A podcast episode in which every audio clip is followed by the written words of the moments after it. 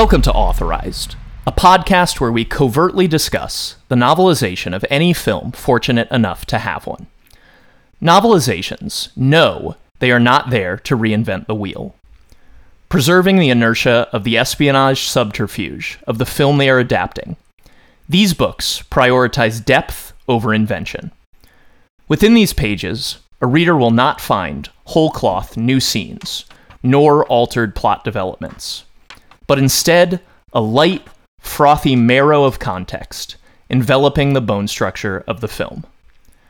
Through brief glimpses into the simmering romantic chemistry between hero and villain, or the even briefer exposition that our hero is so good at hanging from the ceiling because he was a virtuoso gymnast. Novelizations delve into character without ever getting lost up their own ass about it. We are your hosts, a loose coalition of novelization enthusiasts. My name is Andrew Overbye. And I'm Hannah Blechman. Mission Impossible is a 1996 spy thriller directed by Brian De Palma. The film acts as a sequel and soft reboot to the Mission Impossible TV series from the 1960s.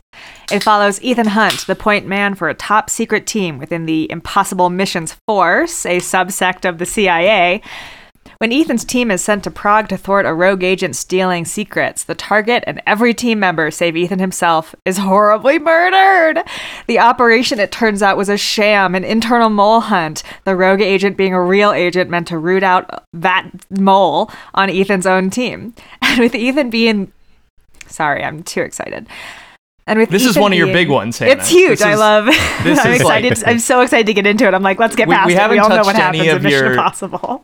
We haven't touched any of your ride or dies. So there was Yeah. Mission Impossible, Flatliners. What are the other big ones? Um, uh, I don't know. We did Spider-Man three, which is a big we did Spider-Man novelization 3. for me. I guess that was a big one for you. you know. But yeah, this is huge, and someday we'll do Flatliners, my favorite movie of all time. Okay. anyway, with Ethan being the only survivor, the IMF have decided that they've found their man. Will Ethan be able to prove his innocence before being killed or captured by his own employers? And with the IMF chasing the wrong person, who will stop the true traitor from unmasking every undercover agent the Americans have all over the world? It's risky. The novelization of Mission Impossible was written by Peter Barsocchini, based on a story by David Koepp and Steve Zaillian, you think? And the mm. screenplay by David Koepp and Robert Towne. It was released by Pocket Books in 1996. Of I course, got there, I got Barsocchini most famous for being the High School Musical guy. I oh. just I looked You- this up and I was Oh I my was God. stunned by it. He wrote them all, I oh think. Oh my god. No wonder this thing rips. yeah, I mean, it, it, it- I, I should have added a line to the end there too, where this is tragically the only novelization of a Mission Impossible film, which feels criminal and uh, could have really opened up a, a different path for Barsocchini. But he became just the High School Musical guy. well, also, uh, that's a pretty high bar. You know, you can't Yeah, be ashamed of it. that. We love it. Um, great. our first guest today, returning from our episode on sneakers, as well as returning from a lifetime of friendship with Hannah. Matt Fisher, how are you doing? Not bad. How's it going? It's because Yeah, it's a pleasure I- to be here. I am I'm thrilled to have you back, uh, Matt. Could you let the listeners know about the the little bit of um, trickery that you experienced in in receiving this book, almost a spy thriller in its own right? Oh, there were twists and turns even before. Uh, you know, as soon as my involvement in this uh, episode began, uh, uh, you delightfully arranged to have the book sent to me, and due to a mislabeling at the Amazon fulfillment center, um, the the novelization of the the sticker identifying a novelization of Mission Impossible was uh, appended to a a book of uh, folk remedies and doctor secrets that uh, for um, which I I cracked it open and if that book had contained the actual novelization of Mission Impossible, oh man, how fitting that would have been. Uh, but a little bit of a little bit of returning and resending, and uh, everything was straightened out. I love the idea that anytime they get an order for a novelization of a 90s film, they send out instead a book to help a person get well. It's true. It's not a bad impulse. Our second guest today, coming on to authorize for the first time, the writer for one of the writers for the show Solar Opposites, which is having its fourth season premiere this August. Joe Saunders, how are you doing? I'm doing good. Hi. Th- thanks for having me. I, ch- I realized I chimed in a little early when I you brought up High School Musical, but It's fine. No, it's it's really good. uh, It's really good. In in fact, those games that we record at the end of the episode, sometimes I feel like I don't make it clear to people that they can talk then, and then I'm like, shit, I wish they'd been talking more. So you're doing great. okay, great. I just wanted to I just wanted to let you know that I'm aware of my own mistakes. And Joe, aside from hearing you on various podcasts over the years, the reason that I thought you might be a good fit for this Mission Impossible episode is uh, you've made your love for the series pretty, pretty widely known uh, just tweeting about it. So, what is your history with Mission Impossible? Uh, and also, if applicable, have you ever read a film novelization before? Um. Yes. Uh. Yes, I have read a film novelization before. Uh, to answer your first question, um, I'm just a big fan of the Mission Impossible series. I remember seeing this Mission Impossible when it came out in theaters in was it 1996? Did we say that earlier? Yep. Um, I remember. I remember that summer. That was the summer of Independence Day. I think in Twister, if I'm remembering correctly. Um, Sounds right. um, so that was very big. And then just it's been a wild ride with this franchise over the years, and I feel like it's now at its peak. And I'm so excited for Dead Reckoning Part One coming out in two weeks or something like that. Oh my god! It's interesting. I can't believe we made it to the release of this movie, which has been pushed back so many times, and they haven't dropped the part one. yeah. Well, they're coming out with part two, so what are you gonna do? I, I get it, but I, I thought, and, and 2023 is rolling back this theory for me, but I thought that we had decided that part one, part two was long in the tooth or, or bad marketing. Now suddenly everybody's doing it again. Well, one good thing is that it signals that uh, that something is not going to be in the film. That something has been there. They're not trying to shoehorn. They're you're not. They're not sending you in for a three and a half hour glut. You, there's uh, they're going to leave you wanting more, which is a, a sensation that uh, you don't get to feel as much today as you did perhaps in years previous. Mm-hmm, mm-hmm. Mm-hmm, I feel like the last big part one was Dune. And I feel like a lot of people didn't mm. realize Dune was going to be just a part one. Like I, I think like they hid that in the the posters and the ads, and then people were in the theater. I think it says part one at the beginning.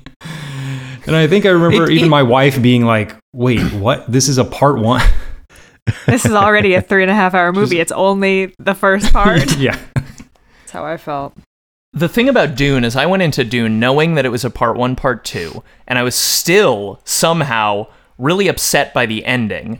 I, I think I didn't know that it was going to literally feel like half a movie. I thought they were going to attempt attempt more of an arc within the first one. And it specifically it just pissed me off that the movie ended with Zendaya going, uh, this is just See the you in beginning. part two.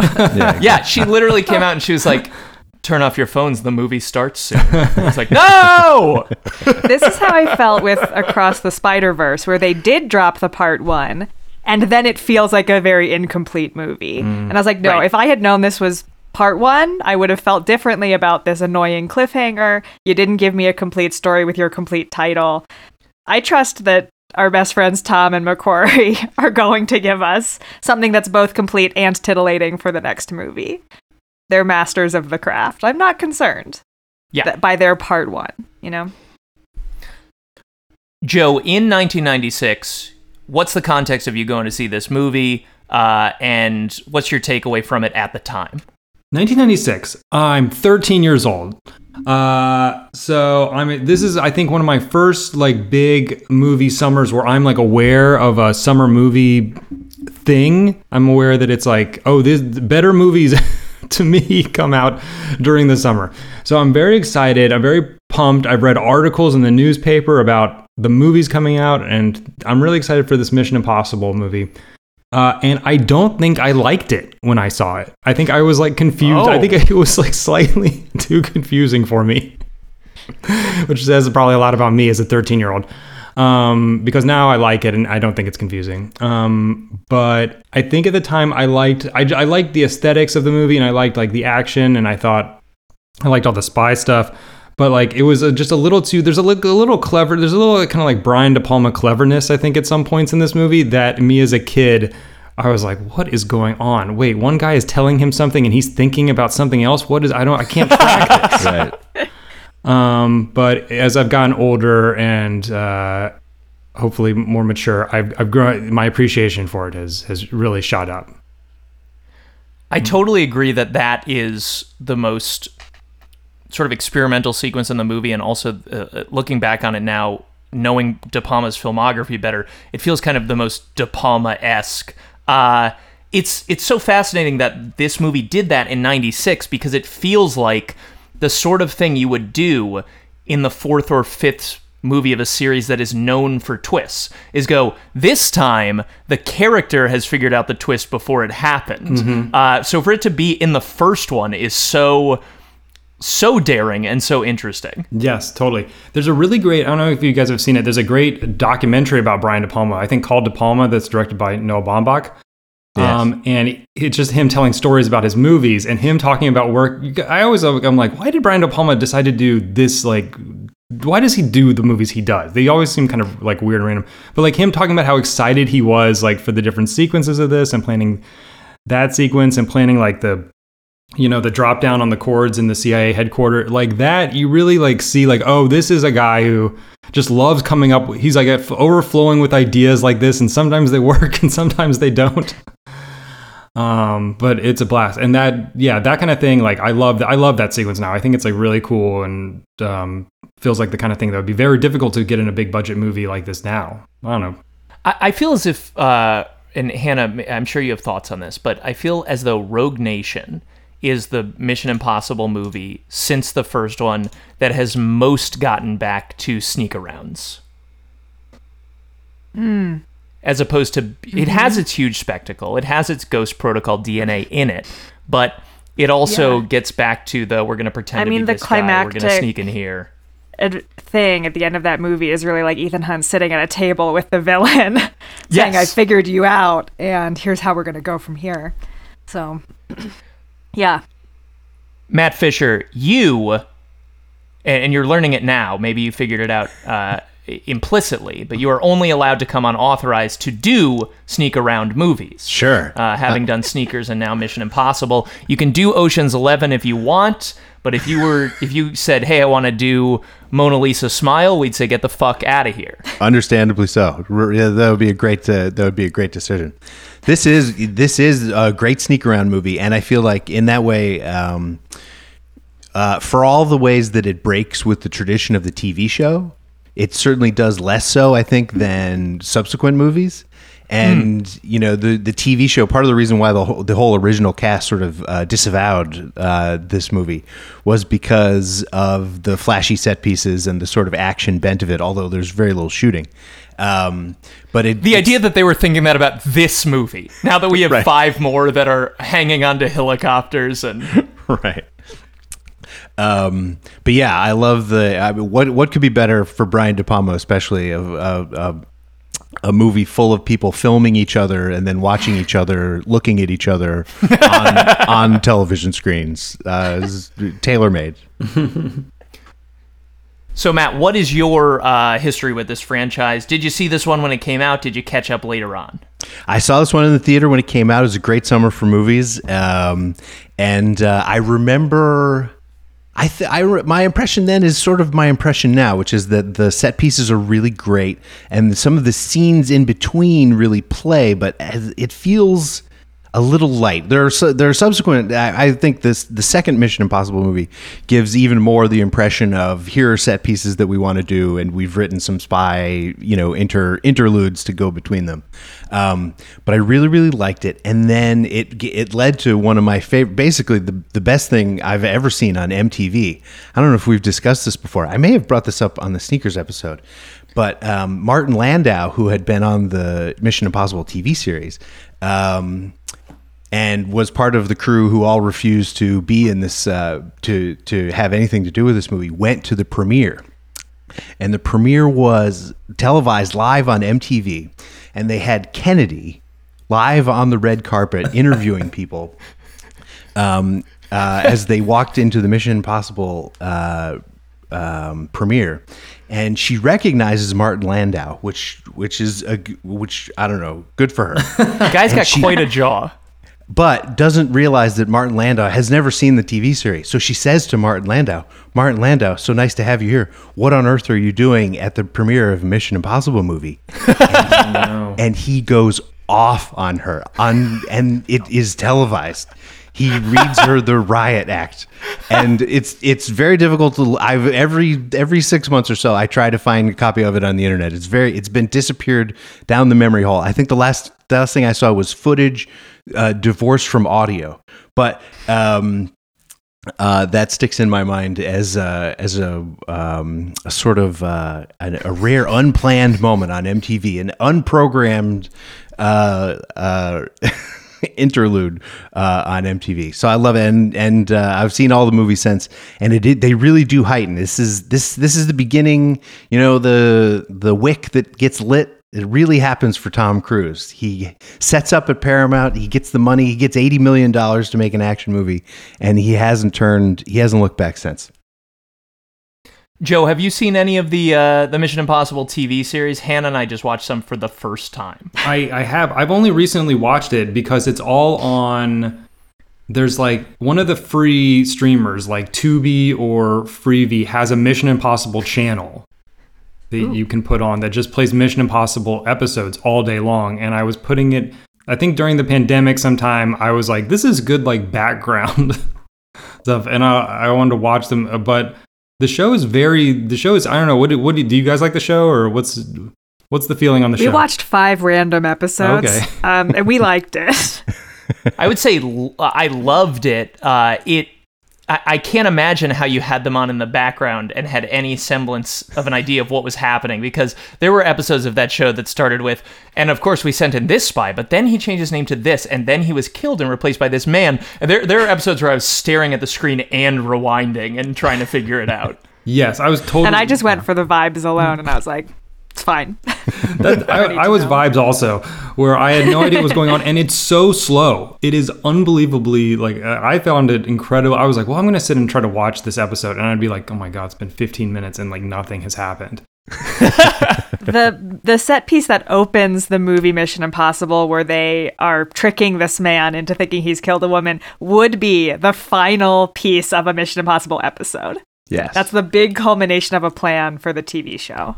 Well, part of why I really like beginning the movie that way is that they do. It's the last time in the series in the in this series of movies, I think, where they do the television trick of having Ethan Hunt impersonate a person who looks strangely like Ethan Hunt. My favorite move from the old television show was they would introduce some uh, tin pot dictator in a made up South American country who looked a lot like Martin Landau in brown face. and then, and then they would they would bring a picture of him to Martin Landau and say, "Can you double this man?" And he's like, "Yes, I think I can." It's my my favorite line from Spy. You've all seen Spy. yes, where the the uh, I've you know I've saved the world on eight occasions. I've stopped a nuclear war. I've impersonated Barack Obama in front of Congress when he was in dire health, and Melissa McCarthy just going in blackface. That's not right. Hannah, Yeah. th- this is this is your moment. This is this is one of your. what- I mean, it's one of your most major movies, and mm-hmm. also one of the novelizations that was an existing part of your life before we started this podcast. At what point did you come into contact with the Mission Impossible book? Um, I think before Fallout came out, I rewatched all the movies in one day and was like, well, that's not enough Mission Impossible. what else can I have? So I, I hunted down the novelization, which I think at that point in my life I'd kind of forgotten that novelizations existed and was just coming back to them. So I got myself a little copy and I read it and was so delighted by some of the exciting details that are revealed to us here, like Ethan's gymnastics career. a beautiful little nugget. You Such know, a prideless bit of novelizing to go. You know how he's good at uh, body stuff. He used to be a good gymnast. It's like I- it's, it's so many writers would do too much with that, or Yeah, It's good really just throws a dash in. Tom Cruise is built like a male gymnast. That's like he is point. 100% built that way. Watching the movie last night again, I was looking at him at you know in the safe house after the failed mission. He's like in those high-waisted trousers and his little wife beater and I was like that's a gymnast's outfit. He's a gymnast. We have it. Um and when some, I feel like Mission Impossible 3 tries to be like he was in the special forces, and I was like, bitch, no, he was a gymnast. of course, he didn't have like a real military career, you dumb piece of shit, J.J. Abrams. Um, anyway, so yes, I already owned an, this book. I had already read this book when we were here today. Excited to come back to it and revisit it, and always happy to revisit the first Mission Impossible, which I really, really love for a number of reasons. I like that it's low key. I am obsessed with Ethan's first team, who all get murdered. It's very sad to me that we don't have five to ten books about those people having adventures. I would read every single one of them a hundred times. we could, I mean, we could still make them. it feels kind of, I mean, I think that I also at some point hunted down the one Mission Impossible comic book.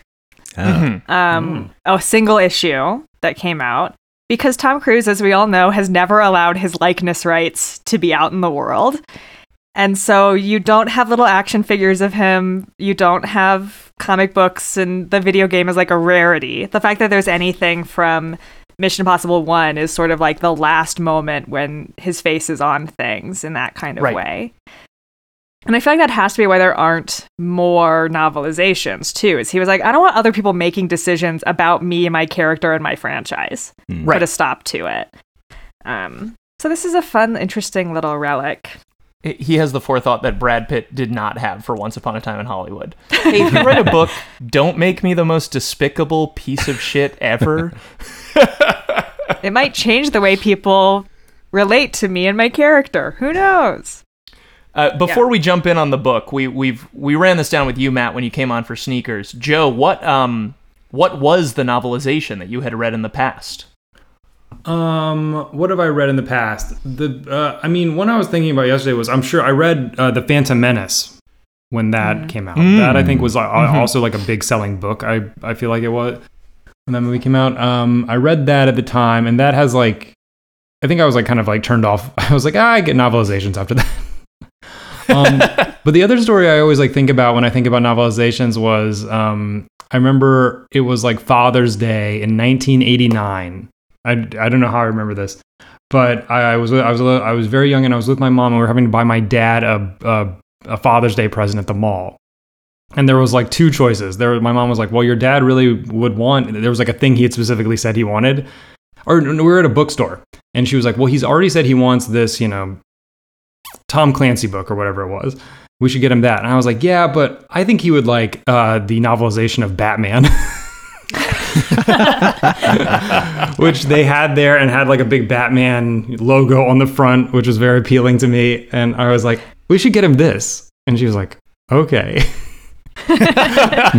and so I gave my dad the novelization of Batman for um, for Father's Day that year, and I don't think he ever. I'm sure certain he never read it. That's a very real thing, giving giving a piece of media to a parent and then you never get a review. Yeah. And you go, I'm not gonna ask about it. Mhm. Had did the Phantom Menace one, did you read it prior to seeing the movie or after you'd already seen it? I'm probably like after seeing. I oh, definitely yeah. after seeing the movie. Um, yeah, probably just hoping that there was like more, you know, cool Star Wars details inside of it.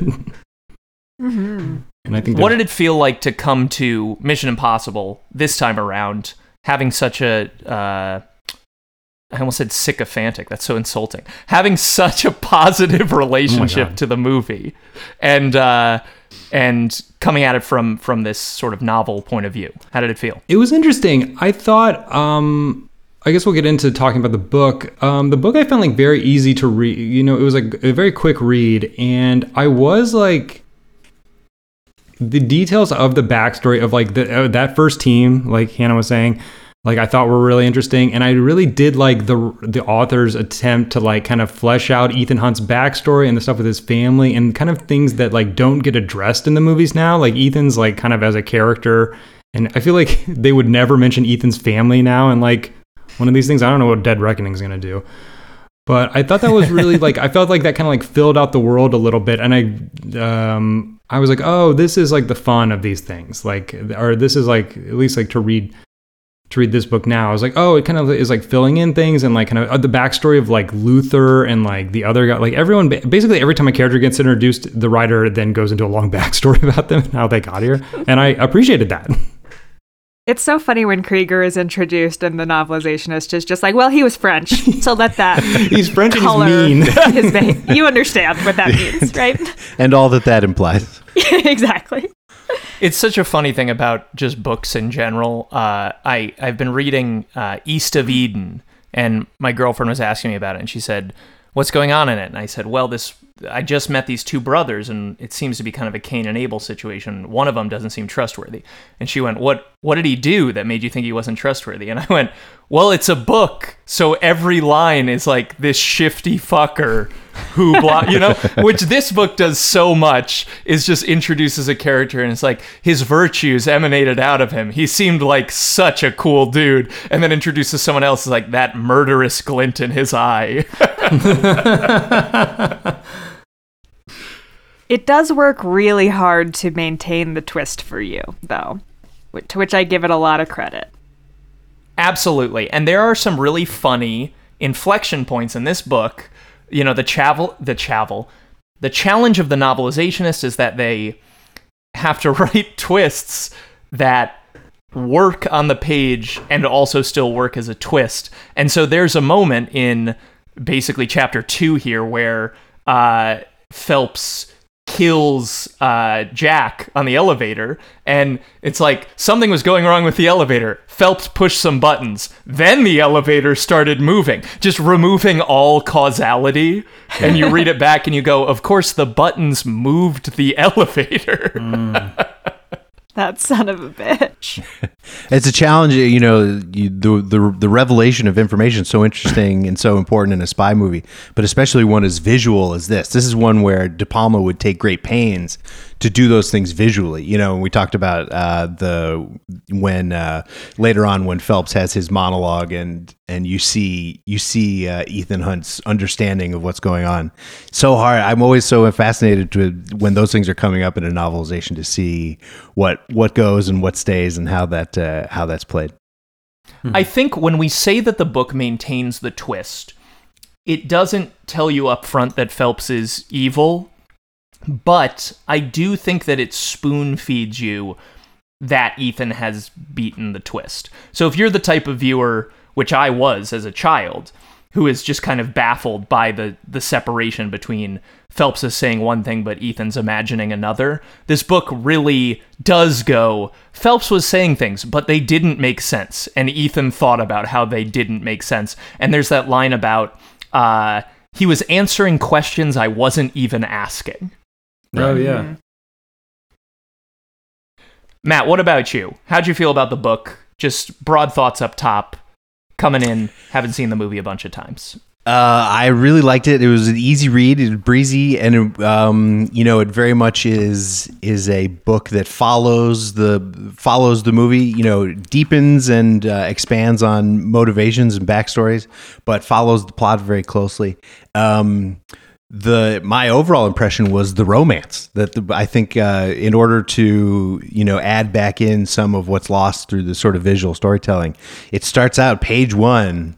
The the love triangle is set and uh, and plays out for the rest of the book. And so I really like that. Uh, I like that addition. That seemed to take sort of a background in the movie, although it may have been through deleted scenes and things like that. In the pre in the trailer for the movie, there's uh, there's uh, romantic looking uh, material that uh, may have hit the cutting room floor. Oh. Um, but I really loved it, and and yeah, it puts you right back. the one of my favorite parts is in in the end when uh, Jim Phelps re- reveals himself on the train, and he's described as wearing like a parachute parachutist's outfit. I thought that was a funny funny speed bump for a novelization. How do I uh, describe this extremely strange costume he's in? Um, to jump good in time, on the text, good times had by all. Mm. The the book begins with I, I, like to read the first line of the book because you know it sets sets the tone for the whole novel. The book begins with the uh, chapter header Kiev, and it says, "A steely cold rain beat down on Kiev, drawing oil out of the roadways and infusing the old city with an industrial smell. At 2 a.m., the streets were deserted, except for occasional cars splashing through puddles and squealing around corners, shattering the steady rhythm of the rain. The only people on the streets at this hour were either drunk or dangerous, most likely both. Terrific first paragraph in that it gets us to.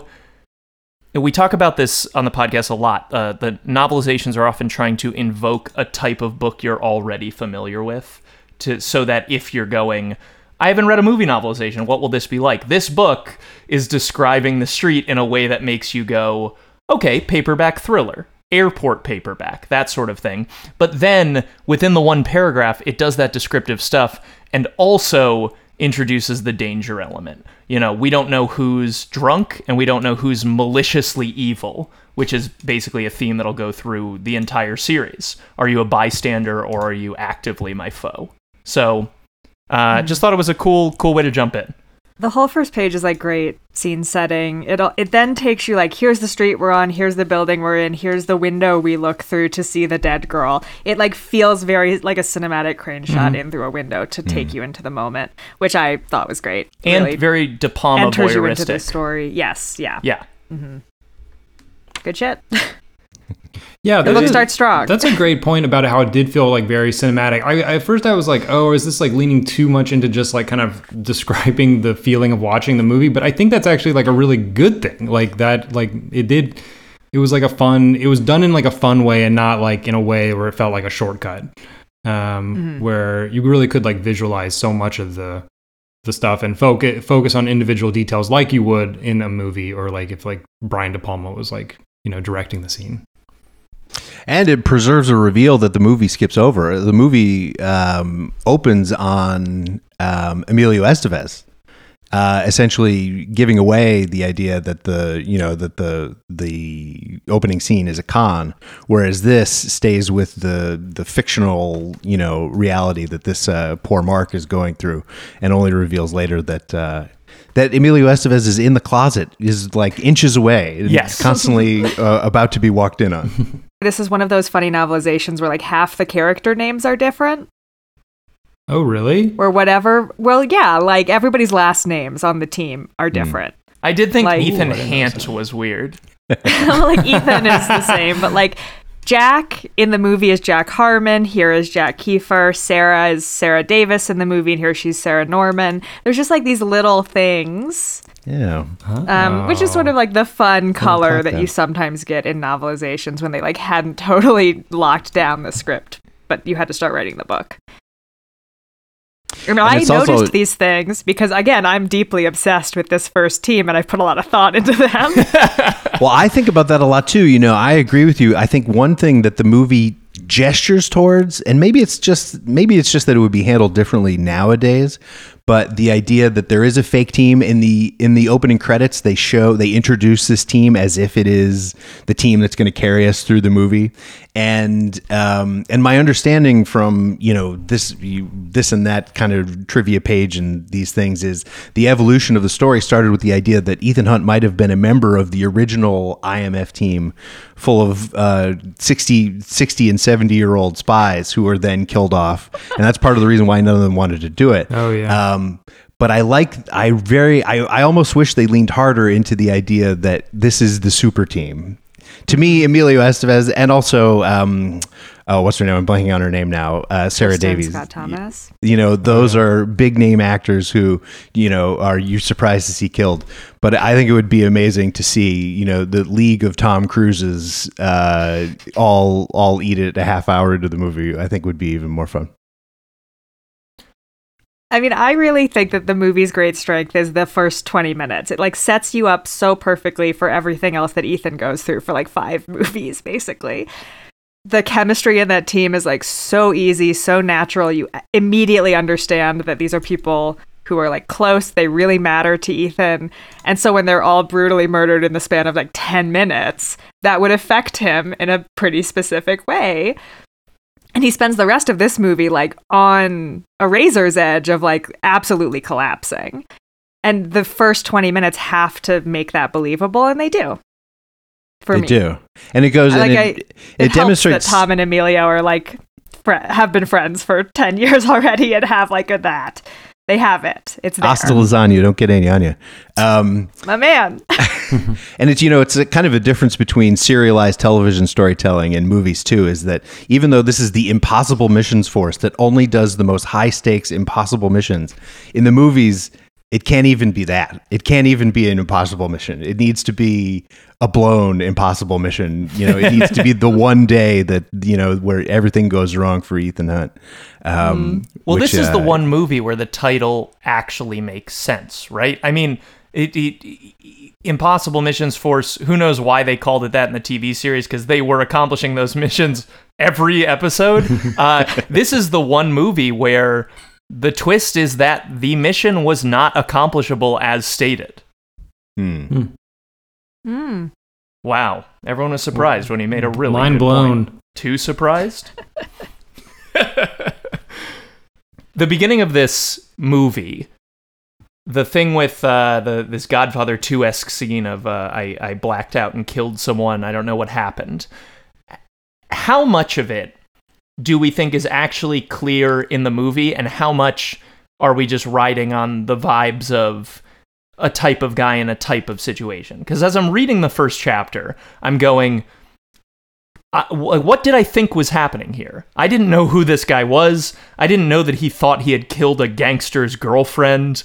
I didn't know that the person Tom Cruise was posing as was some sort of fixer within his criminal organization.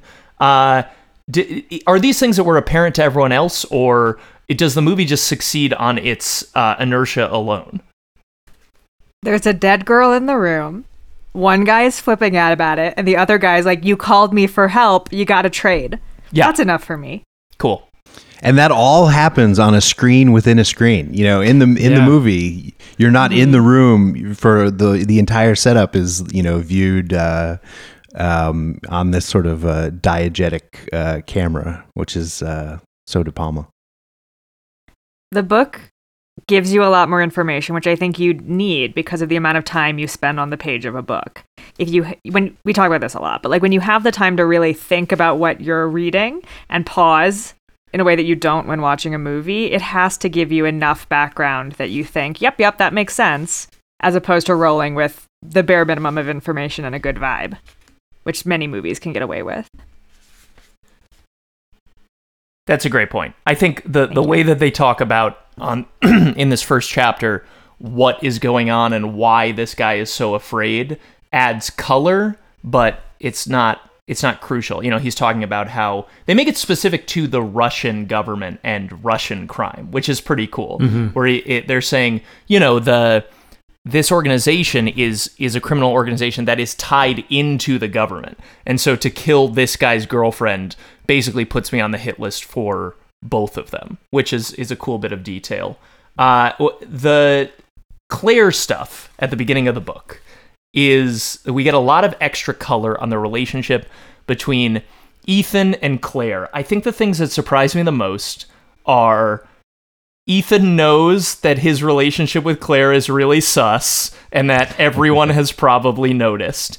And there's a passage in the first chapter about how he's going to go to Jim and say, Hey, it's obvious your wife and I are horny for each other. Can we get her off the team? I don't think I should work with her anymore.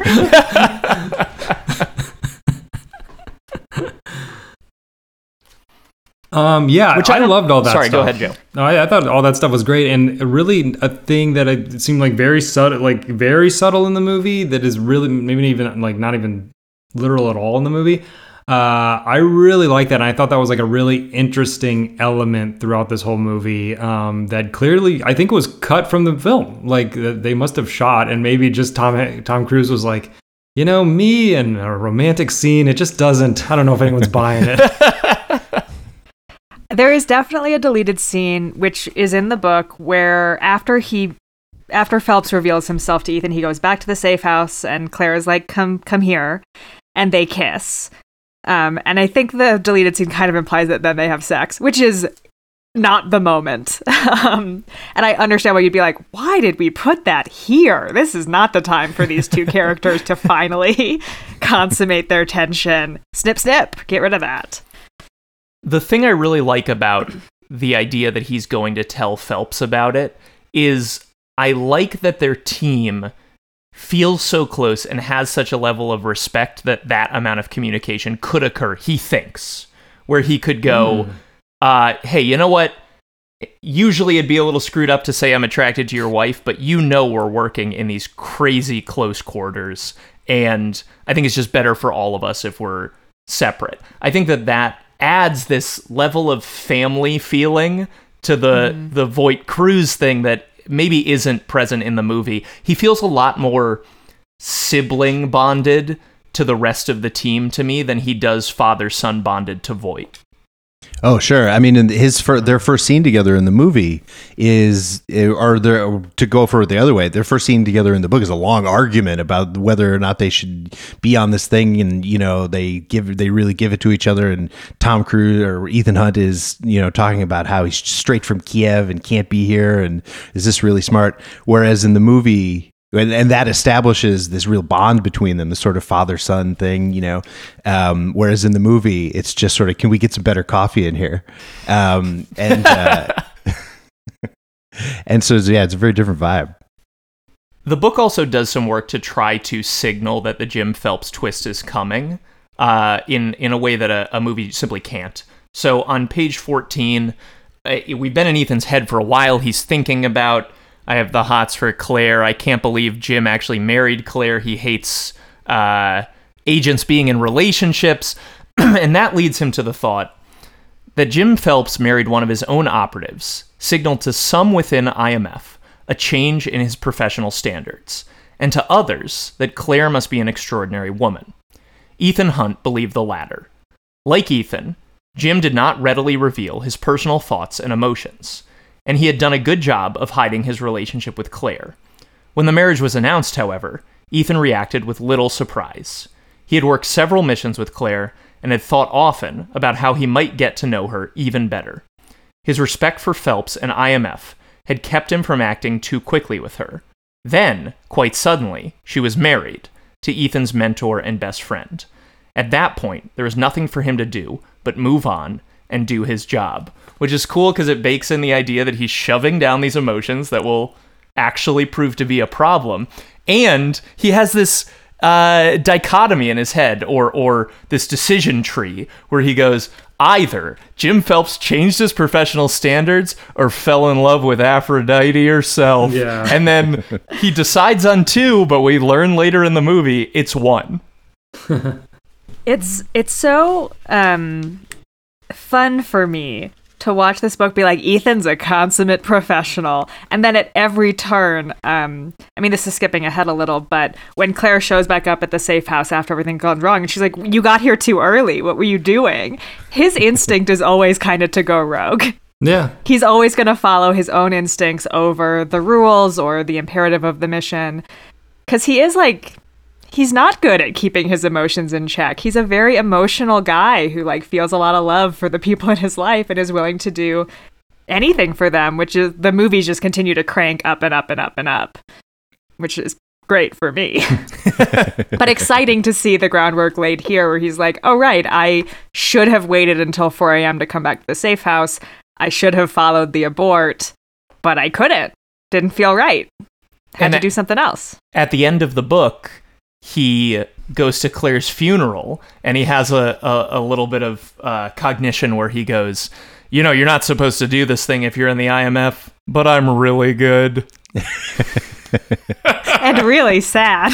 And really about to quit my job. Right, right. But it, yeah. it's. It, it, the whole plot of this movie is predicated on the idea that Phelps believes in the system, is supposed to be you know this this star veteran agent and then comes to go no but my decision making is better. I feel like i'm not being treated well. I feel like i need to get you know uh, find my own lane to success. And so it doesn't quite work for me when the book adds in ethan also doing that. Ethan also going i'm a good company boy but sometimes i know better. See, the difference is, I think, that Ethan is not a good company boy. He's just a good boy. and Jim Phelps here is not a good boy. He's a bad boy. He's a he's a bad boy. He's Uh, a selfish boy, and Ethan is not that. uh, Joe and Matt, we Hannah and I have an episode on the TV series coming out in a few days, but we we discussed on that one uh, what happened to Jim Phelps. Holy moly! Oh, Goes from the most paternal, warmest man to a man exactly the same age who is like a snake come to life.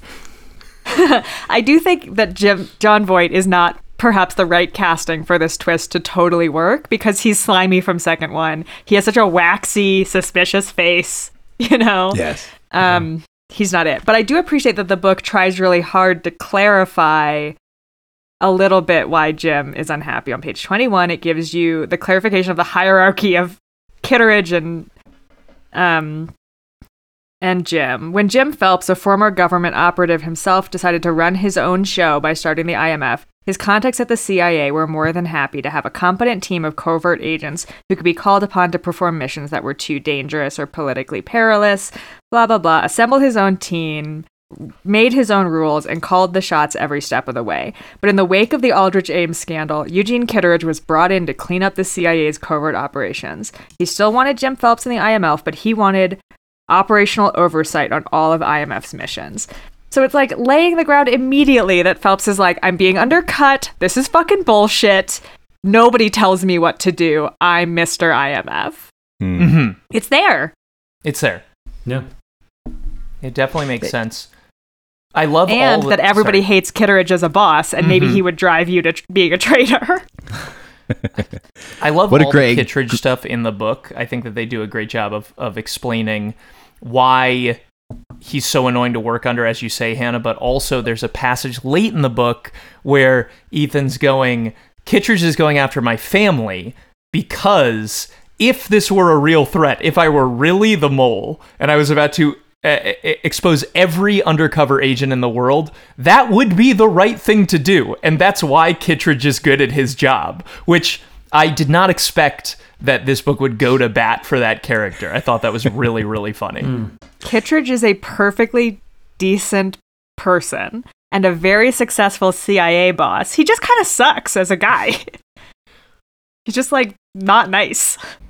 He's great and and played so well in the movie by Henry Czerny. I love Oh, uh, yeah. this and um, Clear and Present Danger are are the the Henry Czerny um, the oh just the Hall of Fame the the crown jewels of the Henry Czerny uh, filmography. He has so many funny line deliveries. Like he's making choices that are really different and funny that are great. The the like you find something and you squeeze. Really funny and good. Or I want him working at an outpost in Alaska. Just mail him his clothes. Very funny.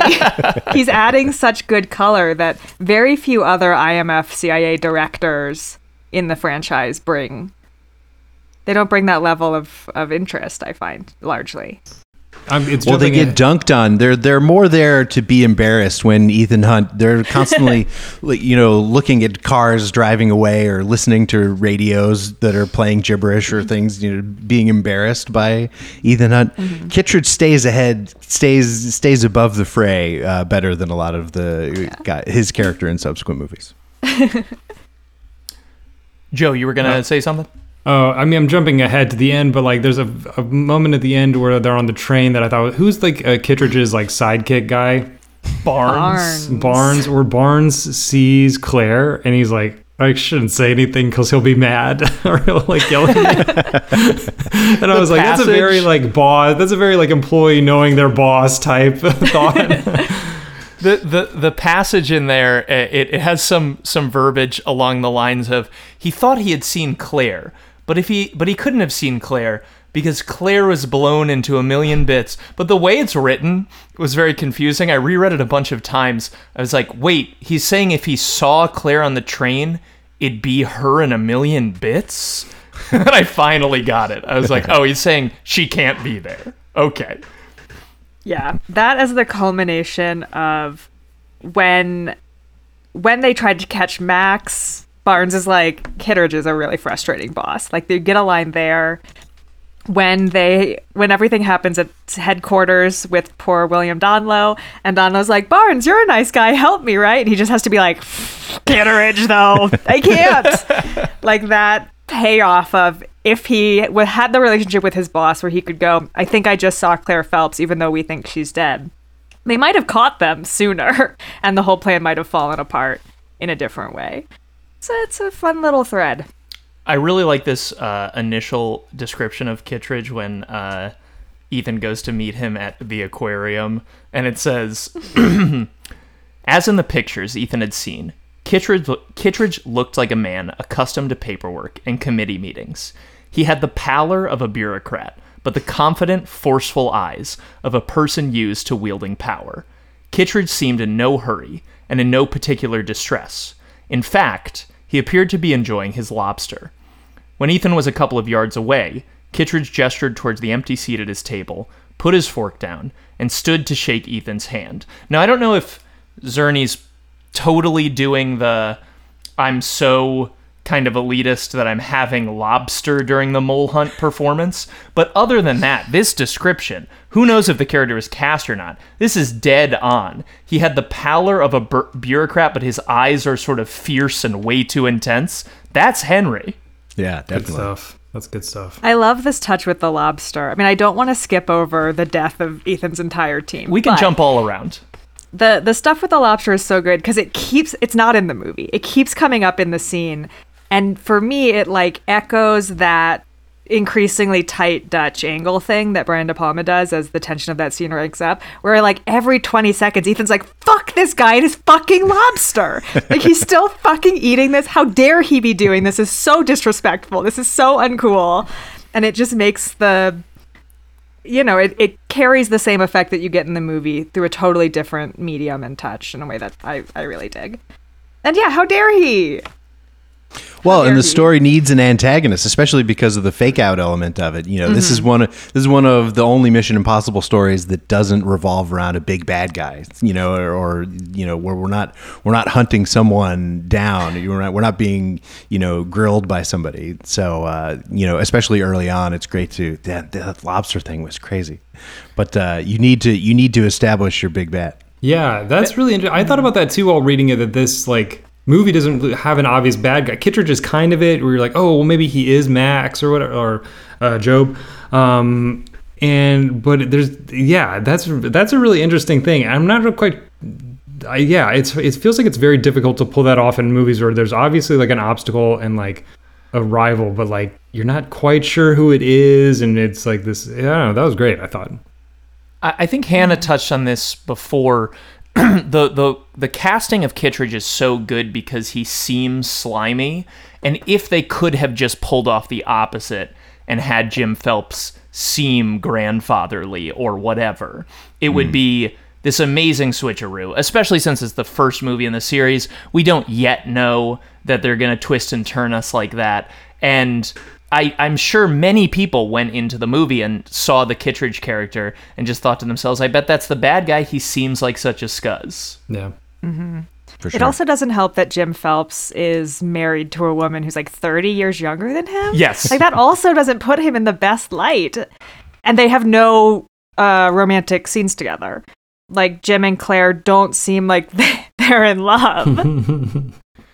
Their Doesn't it, relationship is very strange to me. doesn't it seem odd that the movie and the book don't specify or even float the idea that Claire is sort of an evil mastermind who has disrupted his life? Like, obviously, he's complicit. I'm not trying to take Jim Phelps off the hook, but that he he's being a good company man. Then he gets married. Then he and his wife are into evil things together, and yet the book and movie want to maintain yeah, Claire was evil, but Jim's the real bad guy here. It feels to me like it's likely Claire's the real bad guy here. And she- Misogyny. yeah, okay. Again, I'm always doing that. well, she gets her one line. It's in on the train when um, when Ethan is in Jim Phelps drag. She only essentially gets to be evil for one, you know, for less than a page, where she walks in and you know reveals herself, and then she's and then she's and then she's shot. I could uh, that's that's a part of the movie and the book that I found kind of crazy. Just I guess to take her off the board for this final helicopter chase, but um but yeah, the the idea, you know, again, it goes back to that idea of like there's really not a for a spy movie, there's really not a there's not a you know if if if this is an update of James Bond, James Bond is defined by the sort of over dramatic, the over dramatized bad guy with his lair and his plans and his schemes, and you really only see that in passing in this movie in in this in the movie and the book. I- I think that if the Claire and Ethan romance was a little more romancy and you really bought that they had something super special, uh, then you you could carry this little sort of seductive thread of Jim has Claire. They have a romance. The two of them decide it's time to go bad. We're not getting enough out of this. And in order to do that, he's like, do the same thing to Ethan. Pull him in, do the romance thing. Either we get him on our side too, or we throw him under the bus. Either way is fine. Use him. You know, I think like you and and given Ethan's relationship to Jim, which is like fatherly theoretically supposed to be, there's like there's just a complicated little sexy thing in there that in a slightly more sex movie could could just be. Am I making Yeah. sense? Yeah, oh, definitely. Well, Ethan is smitten from the jump. There's no she. He doesn't have to be hooked. You know, that would be in a different in a in a sort of a different take on the genre. That would be her work. You know, to come back and sort of you know fool him. Um, If Ethan wasn't the most upright, good boy in the world, there would be a scene where she was like, What if we just take the money and run? Like, fuck the undercover Mhm, agents. Who mhm. cares? Like, let's hmm. do the bad thing. And then he would have to say, No, thank you. But he's not susceptible to that. And she knows it. I do think the movie and the book can't really handle the bizarre weight of Voight getting super religious and puritanical at the end.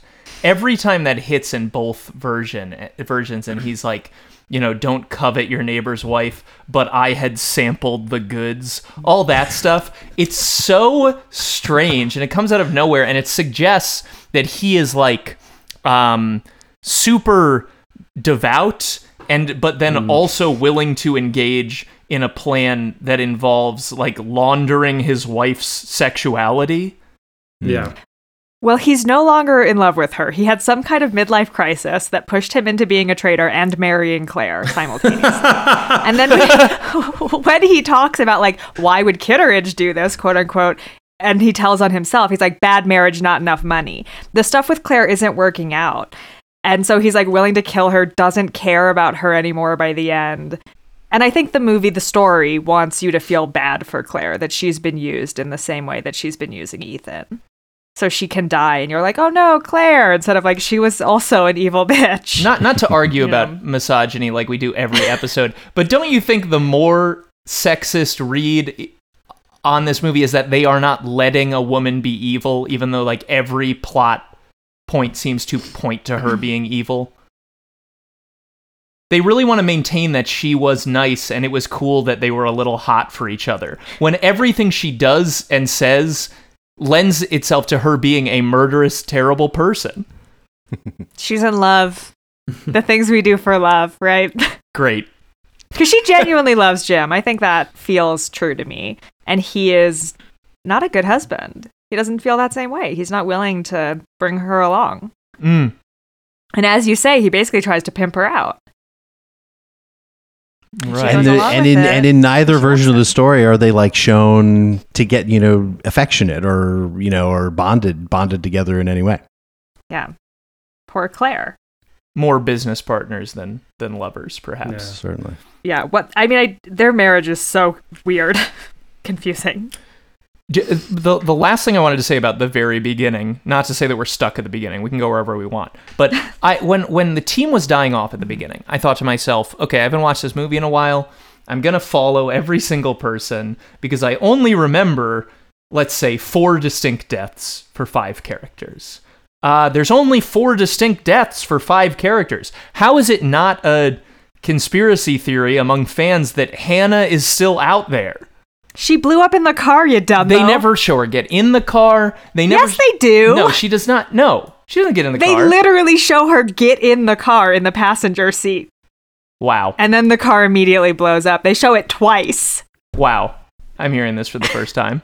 Um, I mean, I do like that in the book, Ethan doesn't see Hannah get into the car, sees Claire, and is like, well, and then there was a woman in the car when the car blew up, and thinks for a while maybe Hannah's still alive. mm, hmm That's fun. That's nice. Mm-hmm. But you're just simply wrong. The movie does show Hannah get into the car. Wow, and the fact blow that I was trying to track them all and I still missed it, really bad stuff. Really dire stuff. You know what? I think Hannah's still out there. Thank I you, would love it. Joe. I think she crawled out. I think there was a little door or something she got out. And That actress I is mean, alive, I do right? remember. I think so. That would happen if it was hope a so. Fast and Furious. They'd have her. They'd say that she got mm. out, and then she'd show up in seven. oh yeah, Right. Yeah. Because No, I Kittredge is back, right? Th this is what I understand from the previews. Yes, Yeah. Kang.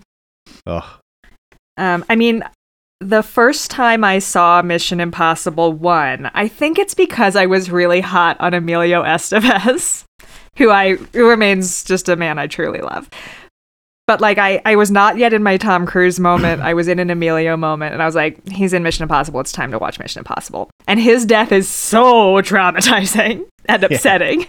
It is I had no idea it was coming. It shocks me every single time. It's so graphic yeah. in a way it doesn't need to be. it's the most it's the most gratuitous part of the image in the movie, I think. His whole face. I don't understand what Oh happens God. there. Like even in the book, I feel like the book was kind of big. Like spikes pop down from the top of the elevator. I was like, why are there, I kept reading that, being like, why are there spikes in the elevator shaft? And but I guess maybe those are some kind of springs or something like that to stop. So, I don't. Yeah, I'm I think there's maybe some I'm kind of reading into it. stoppage device. stoppage device. They have some sort of knuckle that that. So I'm, I I agree with you, Joe. Uh, they have some sort of knuckle that makes it seem as though that's there so that they can absorb the impact and possibly act as springs. Now, would you have the springs have knives on the end? Not me. Yeah, at at the last moment in the movie, like the first set comes down and you're like, oh no! And then like another pointier one does come down and smash Emilio's face. Awful. Uh, I do like that moment in the book where Ethan hears it and he's standing in the street, right? The scream of agony echoed in micro speakers as Jack's transmission went to static. Jack, Ethan whispered. Jack, he repeated, not ready to accept what his eyes and ears had just recorded. Ethan turned to Sarah with eyes so full of emotion that she froze. And I'm like, yeah, fuck yeah, that's my guy. That's Ethan Hunt. like, this is important information that he is immediately like, this is the worst night of my life. It seems like bad operating procedure to have teams that get this close, right? You want to have a team where if somebody drops dead on the el- in the elevator shaft or whatever, that they're sort of coldly continuing on.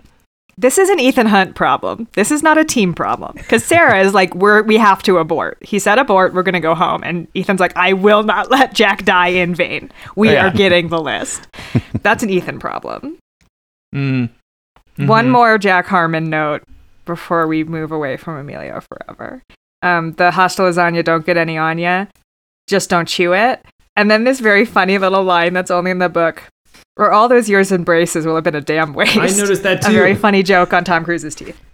oh, I didn't even get that. Really cute. I But didn't I mean, I either. think it's like a cute little. Well, th- uh, we all know Tom Cruise has had a lot of dental work done, and I just think it's it's a funny line. It's a funny moment of like, yeah, your teeth needed it. Don't ruin it by chewing the explosive gum, you dumb piece of shit. Love ya. Like it's just a cute little friend moment that I really like. Okay, moving on. An interesting byproduct of the book being in Ethan's head so much is that they sort of have to suffuse him with an, a political ideology, uh, which for the most part just ends up being, I think the IMF rules and I wish people wouldn't mess with it. But it leads to this funny series of thoughts he has where he's thinking about the guy he's going to impersonate in Prague. And he goes, and not only am I going to impersonate him, I'm going to enjoy it because he's mean to the IMF. And the the passage He thinks that there should be transparency in our government. What a douche. exactly, exactly. Yeah. Um, is, is, they, they tell Ethan that he's going to have to impersonate this guy, and he says, He's going to be a pleasure. Ethan smiled. Even though this mission was all business, Senator Walzer was just the kind of politician Ethan liked to mess with. He knew that Walzer's anti CIA rhetoric was fodder for the voters back home. And when it came time for a Senate vote on funding, Walzer was right there, towing the party line. Walzer represented the Washington double talk that had disillusioned Ethan years ago when he served in special forces and then CIA black ops teams. Ethan served his country with patriotic intention, but once he entered covert global fieldwork, he quickly learned that politicians often sanctioned secret missions for motives that were far from patriotic, that had more to do with protecting the interests of certain corporations or facilitating hidden political agendas. It's also an interesting way for the Mission Impossible universe to have its cake and eat it too.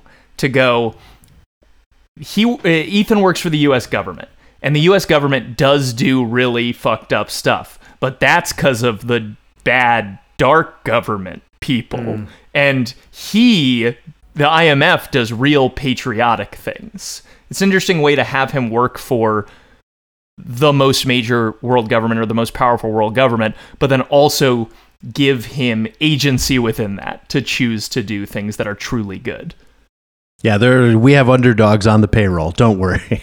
yes, yes, exactly. And I- I'm assuming to explain, th- uh, you know, in the TV show, we already have uh, the phrase "your mission should you choose to accept it."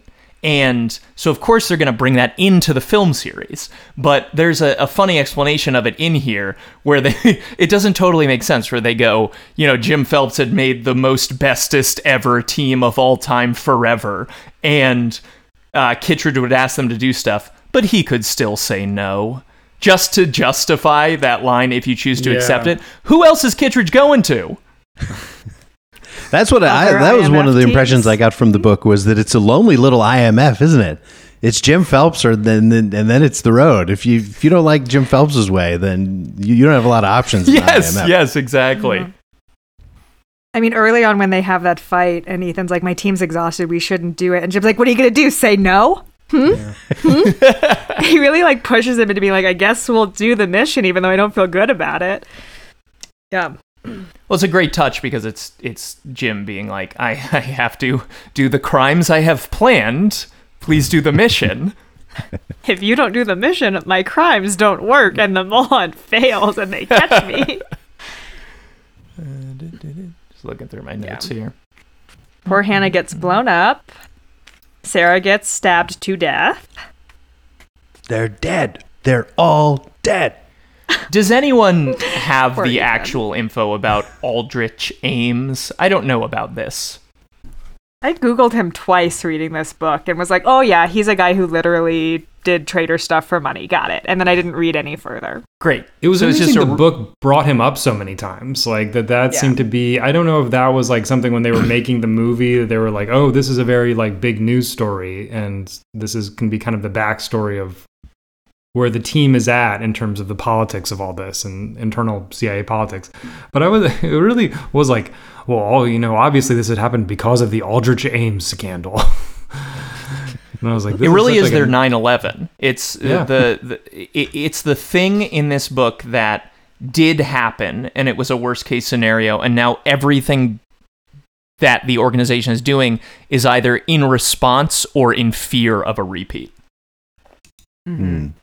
Like that's why Kittredge is in charge now, and that's why Kittredge is so sensitive to the the leak of the necklace that he's like, we can't even tell anybody that Ethan stole it because I'll get in trouble. I did it again. yeah, they do keep bringing it up.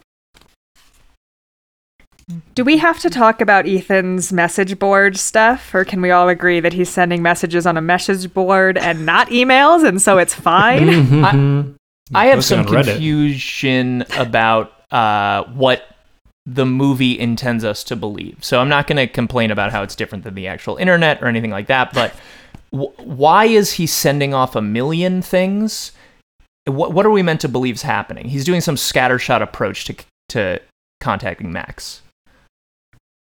Yeah, I think this is the moment why people think that leads to the confusion. That people think that this is a confusing uh, plot because it's really not. He's posing as the mole, to track down the buyer and then you know follow that chain. But you're right. It's these he he doesn't know the mode of communication, but he suspects that it's a Usenet group, so he just starts posting on all of them.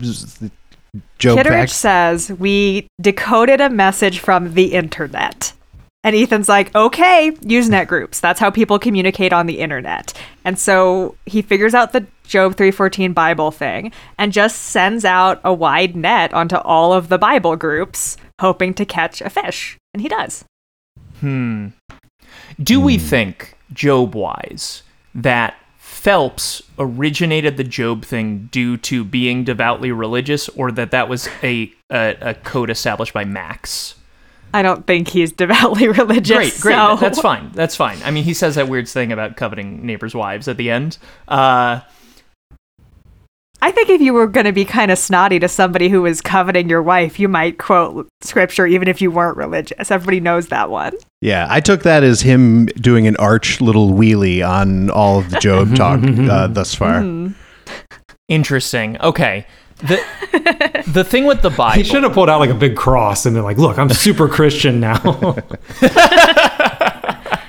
he's he's got a pin at the end.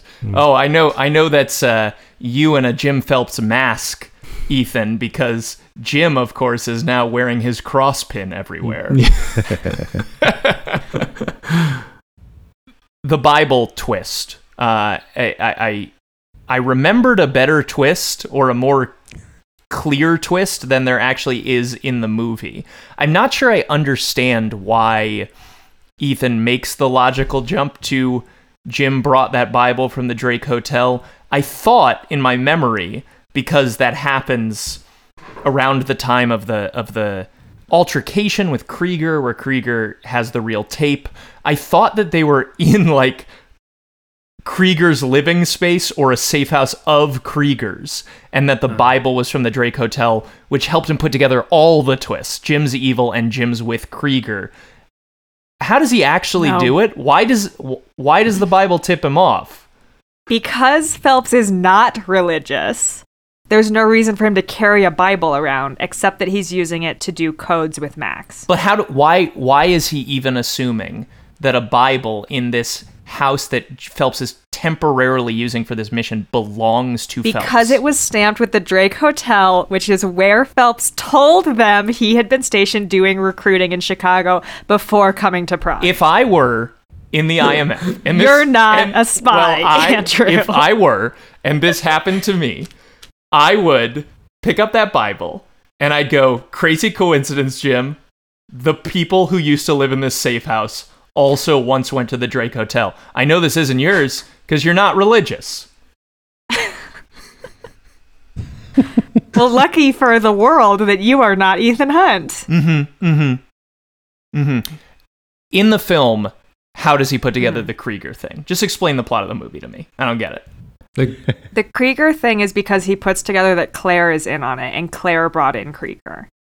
And Krieger's knife is the same knife that he used to kill Sarah. Is that clear in the movie? It's very, Yes. very highlighted in the book. they show the knife when Sarah gets stabbed. It's one of those, you know, military whatever with a black plastic blade. Then when Krieger goes to kill the guard at the CIA headquarters, Ethan looks at that knife and is like, huh. Then when it falls into the CIA locked room, he's like, hmm, same fucking knife. Then later, he's like, Krieger's suspicious as shit. Bad guy, got it. He was the person who killed Sarah, indeed. The link is there. He needed another man to do Sarah and Galitzin. It was Krieger. Fan- Right? Fantastic. Now, this is Wow, a, yeah. supposed to be a four quadrant I film. thought so much. Joe, when you went to this Yeah. movie at 13 years old, uh, what did you understand the twist to be? I don't know. I was so confused at this point. I had no idea what was going on. I just, I was like, is the, are other people able to follow this? Um, but I think it's all in that montage where Ethan Hunt is like putting it together and it's cutting between like the knives. Like that's Ethan. Like that's I think the moment. I think as the audience, you are also supposed to put it together. Maybe Ethan is ahead of us a little bit. Um, and has been thinking about this the whole time, as the book kind of suggests he is. But I think in that moment, that's where you as the audience are supposed to realize like oh krieger is part of ethan now knows that krieger is connected to uh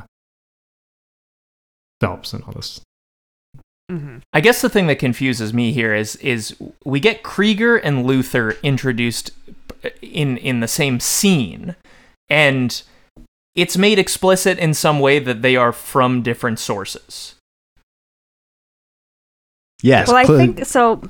yes. cl- Ethan types in "Show me the disavowed list," right? Yes. And then I think he, they're looking through the list, and he goes, "Oh, Luther Stickell, that guy's great," and Claire goes, "Oh, Krieger, I've worked with him before," Oh, and that's how oh. they that was my pull. understanding. yeah, those- she takes responsibility for Krieger, which is another way that it gets sewn up. yeah. I promise that sometimes our podcast is about metatextual analysis and not people just going, Andrew, this is what happened in the movie you watched. no, I understand that Mission Impossible 1 is a slightly confusing story if you turn away from the screen for any specific 30 seconds. You know, it requires you to pay close attention, and if you do pay close attention, the information's there and it makes sense and it is followable. But if you blink and you miss something, you might miss something, and I allow that that happened to you, Andrew. I, I did not blink. I was looking very closely. I think I think I think the Bible thing is a little uh it, it, it falls apart a little bit for me as we tease it open. It it makes more sense for me to have that Bible be in someone's living space than it does to say, oh, this space we did a spy thing and had the Bible, therefore it's yours, therefore, therefore, therefore. For me. yeah, but we're never in any of these people's homes, and there's no reason why we ever would. Fantastic. And I guarantee agree. none of them have a home. They're traveling too much. They're too busy. Uh, let's see. I like the part where Ethan's reflecting on how Claire died when he still thinks she's dead, and he goes, uh, "I always brought her back, but this time she died." Was written in a way that made me laugh. Uh oh, this time she died. uh, there's also a great description of how people get disavowed on 114. Uh, it says. For agents to be disavowed from IMF, they had to have been caught or captured during a mission, screwed up in some significant, unforgivable way, or sold their services to more than one buyer at a time. When Phelps assembled and expanded his IMF teams, he never looked for gung ho flag wavers. He wanted realists, men and women who understood the complexities of modern governments and were comfortable with the invisible socio political webs that bind industrialized nations. Countries had their public policies and their shadow policies, and it was in the shadow world that IMF teams operated. Of course, even in the shadow world, perhaps especially in the shadow world, IMF agents operated under a code of ethics never accept funds outside the system, never kill a non sanctioned individual unless that individual tries to kill you first, always reveal to headquarters any conflict of interest a mission might present. Uh, it was a short, clear list. It is. It becomes this headache to think about hiring for this organization. Okay, I need people who believe in their country, but they can't be. They can't be the the the guys you know who who walk around in army gear in everyday life. Like I can't have the the political nutsos. But then, so I need realists. But then I also need realists who are great at communication and really self-analyzing all the time. Uh, I I understand why they mess it up sometimes when they put it this way. I mean, it kind of rocks that the book more than once is like the reason Ethan is in, is in the IMF is because he didn't like working for the military. he found it really unsavory, the like political concessions you have to make under somebody else's thumb. That he was like, I'm not interested in doing that work, Yes. and ended up doing IMF work.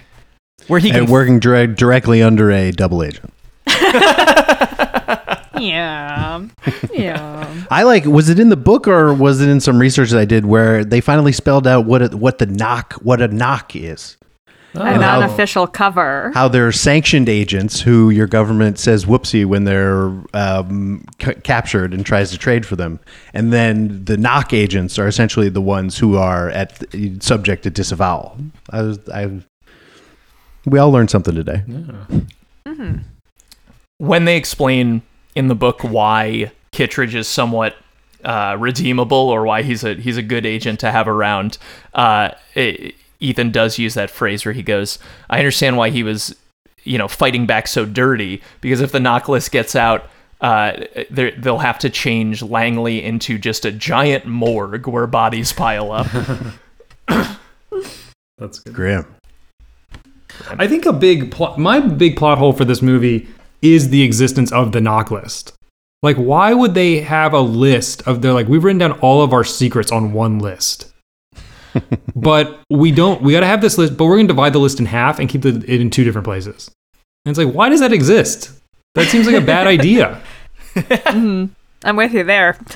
Um, I guess it, And what is William Donloe doing all day? Yeah, I would love to. I would love to see the emails that he gets.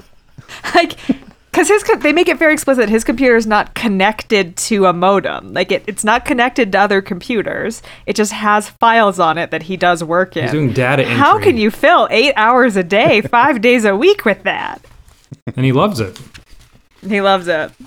I think i love that guy. That performance is so delightful and i can't wait to see him again. Uh, regarding the NOC list, I think you basically can't win when writing something with you know secret agents and stuff because you're right that having a master list is a bad idea. And it's sort of a fun concept that it's a mm-hmm. master list that only works if two parts are put together sort of a nuclear key type of situation. But if you do the opposite thing it becomes the face off thing or a, or a million movies about undercover cops where the guy who put you undercover dies and then you run around being like I am in the IMF I swear I'm one of the NOC guys and they're like we don't have any proof of that Uh, I mean, would do we prefer the Mission Impossible 3 Rabbit's Foot thing where they're like, it's literally a MacGuffin. We won't explain Yeah. why it matters No. at all. Right, exactly. I'd rather have something that I'm like, well, I don't get why it exists, but I understand the stakes of the NOC list. Hmm. And it sounds cool when they say it. The NOC list also is like I do like it because it is like both a thing where it's like oh a bunch of people will die, but also like so they mention in the book that like they all know these are all like everybody's friends. Like these are like people they've mm-hmm. worked Yeah, with, they so there's like both a, a worldwide thing and like a personal connection to it, which just works as a big raises the stakes. Yeah. Yeah, like it's like when you you know it's like when you go through a breakup and you realize that all your friends were connected to your relationship. You're like, I just put all my eggs in that one basket. I'm sad because I got dumped and I don't have friends. This is why I don't let my relationships see my full list of friends that I keep. I keep that list in two different You got to places. keep some to yourself. yeah. Yeah, well, Joe, you famously, whenever your partner has uh, offered to introduce you to one of their friends, you've you've solidly said no, right? Mm-hmm. Yeah. Yeah. You just don't. Yeah. You don't want to mix Too those risky. worlds. I don't mix business with pleasure. And they're like, I'm business. I guess uh, my marriage with my friends. Let's talk about Donloe. Rolf Saxon playing Donloe, uh, apparently also back for one of these new movies. Interesting. oh. Oh wow. Yeah. There was an Instagram post that suggested such a thing. On page 133, we get a, a little explanation of this guy. It says, Donloe, however, well, so the however's coming because we've been told how working in this room with extremely high security at Langley has burned out a bunch of different employees who went, sure, I'll do that for massive amounts of pay. And then they just go crazy because they're in a white room all day where they can't ever leave. Uh, and it says, Donloe, however, was quickly becoming a legend within the ranks of CIA data operators. He thrived in Room 111. He loved the isolation, the control, the predictability. The job made him feel important. Uh, but, but, but, but, yeah. But he basically is a guy who's just like, doesn't have a lot going on in his personal life, aggressively antisocial, and so being locked in a room in exchange for wealth is perfect for him, which I love. And he's not going to talk to the pretty girl who sits next to him at the lunch table. Uh, I do love this little passage where um, Donloe allowed himself to walk her, allowed himself to watch her walk out of the room, and even allowed himself a quick, vivid fantasy involving the stunning girl. Then she was gone, and he returned to his newspaper. Given the way the rest of Donloe's day was going to unfold, he might later, in a fit of religious guilt, believe what happened that day was divine retribution for his brief but wicked fantasy involving the woman he saw in the lunchroom. Oh. Which is like a vivid piece of character drawing where he's just like, oh man, I can't do anything right. I can't have any nice thing. I can't even think a thought. It does it. Not to talk about my only other episode, this puts me very much in the mind of Stephen Tobolowsky in uh, in Sneakers. I was thinking the same thing. another another uh, another uh, shut in who's uh, preyed upon. Yeah, the the the Donloe thing. It starts almost incel-y, where he's looking at Claire, going, "Oh, women like that never talk to me. I couldn't even. I mean, I don't even exist to her." But then it just instead of being angry or vitriolic, it just turns to sad at the end, where he's Yeah. he's like, "I was wrong to think those things about that pretty lady. I deserve to go to Alaska." I have to throw up the worst I've ever thrown up in my whole life for 25 straight minutes. It's horrible. And then get fired. given that both of these guys, Kittredge and Saxon, are going to be in some of these movies, they might not even be in the same one. It's unclear. I'm worried that there's going to be some sort of Marvel esque quip hmm. in these new films. You know, Saxon getting one over on Kittredge and going, that's what you get for sending me to Alaska. I'm really worried about it. It's possible. I don't think you should be. Oh. Great. I, I mean, I, it's possible, sure. I because when you listen to Tom and Chris McQuarrie talk about their priorities in these movies, they're always like, it's character first, it's about emotional beats, it's story, and then it's action. They're not they're not aiming for cheap laughs, you know? Mm-hmm. Their cheap laughs are Tom doing pratfalls. Like that's where they're like, yeah, we can have some comedy here. It's Tom's gonna flop over a car. Yeah. It's not little quips like that, you know? They don't do that. Okay, good. Okay. I think they'll go to him for some sort of data processing question. It'll It's a be shame he's been removed from his special room. It'd be nice for him to have to fly through the room again. They- that's a Yeah, great that idea. cool. They should have to go. Oh, that would. I think people would like that. Mm-hmm. And he can't r- remove his feet from the floor. Speaking of the special room, how do we feel about the way that action sequence, sort of the big showstopper of the movie, is written in the book, prose wise? I seem Does to have work? zero notes Is it on it. There a lot there there were a few descriptions of gymnastics that I found a little a little uh, squeaky. like the actual maneuvers that he makes once he's suspended on the wire and he can't reach the desk and things like that that are purely you know that are real Tom Cruise stuff. Um, I thought it was Uh, yeah, I thought the, some of the gymnastic stuff was uh funny, but I feel like in that scene, I really noticed like the writer like really describing like the details of all the devices and all like I feel like there's like a lot of like latex his latex glove grabbed the thing and I was there was like lots of that where I was like okay the glove the the substance the thing is made out of is described. We're really getting into the vis- uh, visceral details of this thing. I feel like sometimes the details that you're talking about can distract from the book, uh, especially when it comes to spy tech, which, when you see a thing you've never ever seen before in a spy movie, some little gizmo, and you immediately see what it does, that just works in your brain. But in this sequence, when they set up the laser beam reflector that reflects the laser back and forth between two mirrors up in the vent. You see it in the movie and you go, I don't totally get how that works, but I see what it is doing. And in the book, you get basically what I just said written down. And it's like, now I'm really trying to figure out what the heck that is or would look like. I found that also earlier on in the book when uh, he looks up when he's looking up disavowed agents, and he uses a box. They describe a box the size of a child of a box of child shoes, a child's shoebox that he plugs into the wall that allows him to, uh, even though he's just been burnt, uh, uh, look up disavowed agents. And you're like, oh, that's the disavowed agents looking up box. Yeah. Coupled with when he finally is like putting the disc into the computer, Luther has to be like, now go to file, now go to download, now go to download to disk. And you're like, especially, you know, 30 years later, you're like, well, he would know how to do that, right? you don't have to explain how to download a file into a floppy disk, do you? do you? I think people This were is just. what we hired Luther for. I- I think people were just scared of computers back then. If we go even further back, one of those Mission Impossible episodes we watched had that thing where they were trying to delete the evil formula, and they kept saying all episode, "I can't instruct you how to do it. It's too complicated." And then when they finally did it, it was like file open, file delete, empty trash. yeah. It's true. I mean, they hire Luther as like the number one hacker in the world, and he's immediately like, "Well, I can't hack into that, so I'll stay in the car." I'll be out here. Yeah, I mean, he provides a lot of tech. He's the best. We love him. But uh, I do also like, there's a lot of talk about he's like, I-, I love being in the car. I prefer being in the car. I hate being in the field. He's so stressed out the entire time he's on the train.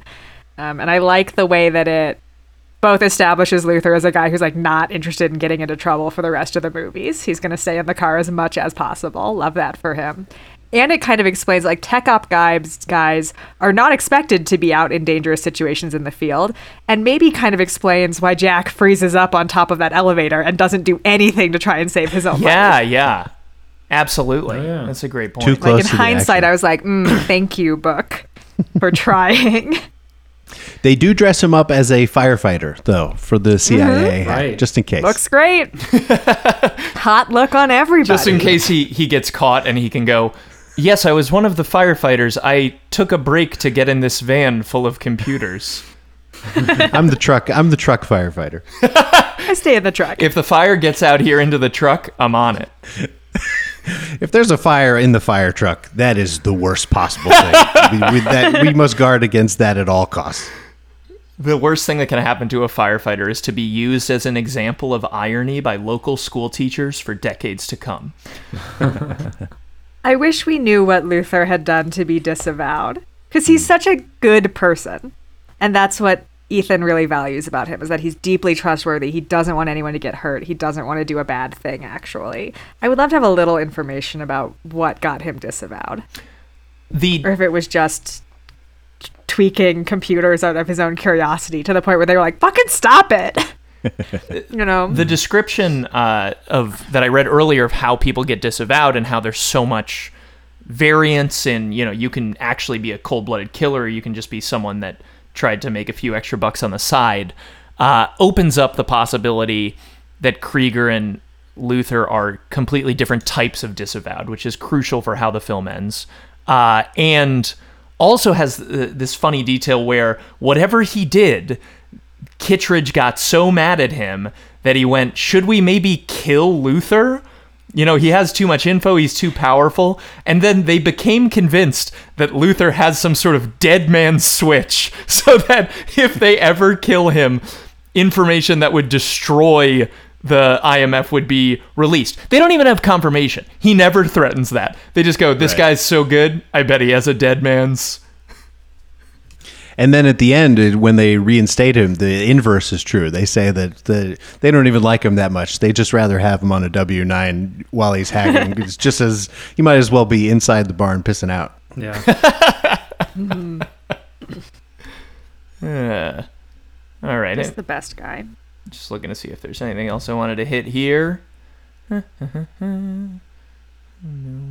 And that scene where they uh, he meets uh, he meets Luther and uh, Jean Reno. There's a lot of description of like mineral water bottles. I thought like that I didn't think was in. I was like I don't think this is in the movie where they kept like people kept opening mineral water bottles and throwing them down and like I was like what is was the writer just like drinking mineral water as he was like That's what you get on a high end train. we have to make That's that true. clear. How can I make also, I feel like the top of really one of the bottles was torn off. At what point is that? Yeah. Just- He's adding color and flavor to every scene. me, me writing the Mission Impossible novelization going, uh, and of course, Luther was very gentle with his Rockstar energy drink, which made Ethan like him, whereas Krieger was very rough with his Rockstar. Uh, there might be people worth liking in the world, but Krieger hadn't met any of them. Since he was French, he was inclined to believe that people he met outside of his country were probably not going to be up to his standards. What a funny way to introduce a guy. Dumb. Like, he's French. He sucks. He's a good pilot, but not a nice person. French. French. There's a there's a lot of weird Claire stuff at the end of the book. So when Ethan Claire puts, also takes up smoking midway through the book. oh yeah There's that line where she's like, uh, Jim made me quit, but I couldn't make him quit. Pretty rude, huh? yeah, it is. Rude. that actually is an extreme red flag. you better quit that thing I actively do. Yeah, we both smoke, but I want you to quit. I'm gonna keep doing it. I think it. it's even a red flag. I'm gonna keep doing it though. if you if you don't do something and you demand your partner not do it. But to be like, you don't do it and I do. they have a bad marriage. Here's the part where Ethan runs down all the reasons. This is sort of post mortem. He's running down all the reasons he was able to put the twist together. And he says, From the very second Jim Phelps had called the abort in Prague, Ethan had sensed something was wrong, beyond just a failed mission. Jim had been too insistent, too clear in the midst of an unclear situation. Then there was Krieger's knife that fell into the computer room at Langley, a knife similar to the one used to kill Sarah. There was the Bible from the Drake Hotel, and Phelps suddenly turning up in London, with answers to all of Ethan's questions about the Prague mission, answers to questions Ethan hadn't even had the time to ask. Jim Phelps was thorough, Ethan would give him that. And Claire's kiss back in the London safe house flat. There was heat in it, also a sadness and a finality that he hadn't conjured up on his own. Claire's heart revealed its betrayal long before her mind had. This book makes Ethan a little bit into sort of uh, one of my least favorite tropes the the, the the the the daredevil magical blind man even though he has sight there's moments where he's like I kissed someone and I tasted betrayal or when he initially is is brought in by Max. He's going uh, from the sound of everyone vo- everyone's voices. We're in a stucco room with ceilings 30 feet high. I hold my fingers up for a moment to feel the air and know where the windows are. Too much for me. Book is trying to Great establish spycraft. him as in yes, great spycraft, a consummate professional spy. He's always on the lookout. It's maybe a little much. I in, in in that same sequence, he's sad that the sack they put over his head is a used sack. He's he's Smells weird. previous, previously been used on smokers, which he disapproves of. It's hard. It's a little hard for me to imagine Tom Cruise's Ethan Hunt being like, "Yeah, I smoked for a while." Yeah. just seems super unrealistic. He basically has to take it up uh, in order to receive these missions in the future. That's I'm the stinger. dropped that That's- pretty quickly. the culmination of the Claire thing is that Ethan, uh, it, it, it's when she's dying. Uh, Ethan is thinking over their relationship, and it says, uh, He looked in the dim light for her wound, then found it in her chest. He couldn't help but think about the drug they had used in Kiev to simulate death, when they, when they had fooled the corrupt Russian politician. And afterward, he had cradled her face in his hand and watched the consciousness return to her eyes. Uh, where is the part? Here we go. When Phelps first introduced Ethan to Claire, Ethan had taken one look at her and knew things between them would end badly. How could it be any other way? Jim was his boss and friend. Claire was Jim's wife. Ethan had fallen in love with her almost instantly, and he knew she felt something clear and strong for him. It could only end badly, and it had. Should he have just walked away from Claire and the IMF two years ago? He asked himself. Maybe. Probably. But what would have been the point? She would have been there, in his thoughts and feelings, haunting him. Being with him for two years, trying to mask his feelings, had hurt, but leaving would have hurt worse. Now, it's bad criticism and it's bad analysis to go, I don't find this to be true to my personal emotions, but I don't find this to be true to my personal emotions. If if you remove yourself from a situation that seems emotionally fraught, I, I don't think it's true that you would spend the rest of your life thinking about a woman that you knew for two weeks. I think you know life would rush in. you are. This is the, the. You're not Ethan Hunt though. Is the thing. Like he spends the next twenty years thinking about his friends who died in 1996. true. He like can't let it go. He holds on to everything. There's no way he would ever be like, I loved her. I loved her. Ah, I'll just get over it. he doesn't do that. That's not who he is. He's not that guy. And that's why he has such a hard time as a spy. That's why he has Yeah. 12 movies worth of misadventures because he leads with his heart. And it's tough to be in the IMF when you do that. Mm. It also Exactly. sounds a little bit like him trying to justify not leaving her. He's like, "There's no point in leaving. I would just think about it all the time, so I should just I'd stay. rather be I looking should at just her stay face and and her stay with shit." the la- the lady." It makes sense for me to uh, keep setting up missions where I have to cradle her back to life. I think that's the best course of action. What if, what if on this mission we pretended to date? just like, just, what if? Just to play. I definitely don't like their little last bit of dialogue, which is not in the movie after she's been shot. Where here in the book, she's like, you know, out of it. It's all right, Ethan, she said. You'll bring me back, won't you? He touched her hair. I always have, Claire. Like, no, fuck that. Get that out of here. That is not in the movie. Don't like it. Cheesy. I wish he'd turned on her a little bit more in his inner self. He Well, loves her it- too much. Not even in that moment, but I also thought that at the very beginning when she shows up at the not at the very beginning, but after the blown mission when he spends all his time saying like I'm the only one left alive, they must think I did it. And then it turns out there's one other person left alive and not for a moment does he say like, "Hey, how'd you end up alive?" Mhm. yeah. Yeah, especially since Yeah. Kittredge's logic is he who is left alive is the mole, and Ethan's going, I'm not the mole, and then Claire shows up alive and he goes, We're not the mole. It's like think, think for a second. Claire, I'm so glad you're here. Somebody's trying to kill us. I don't know who it is. It has to be someone connected to the mission. And then Phelps shows up and he goes, This is one too many. No, I'm sure. I mean, it does. I'm never totally clear on the moment he figures out that Claire is definitely in on it with Jim. Mm. Yes, that feels like that's like off screen or like that's I mean off page. I guess hmm I don't know when that was either. I think in my mind, in the book, there's two explanations. So in the book, he's a superhero who kisses the truth out of her. In the movie, I think he doesn't know, and he puts the Phelps mask on and stands in the back of the train until she comes back and goes, evil, evil, evil, evil, evil, evil. And then he goes, oh, okay, of Mhm. course. Yeah. Yeah, that feels right to me in the film as well. Uh, there's in the book when he meets up with Phelps at that pub, and Phelps is like, "I'm injured," cough cough.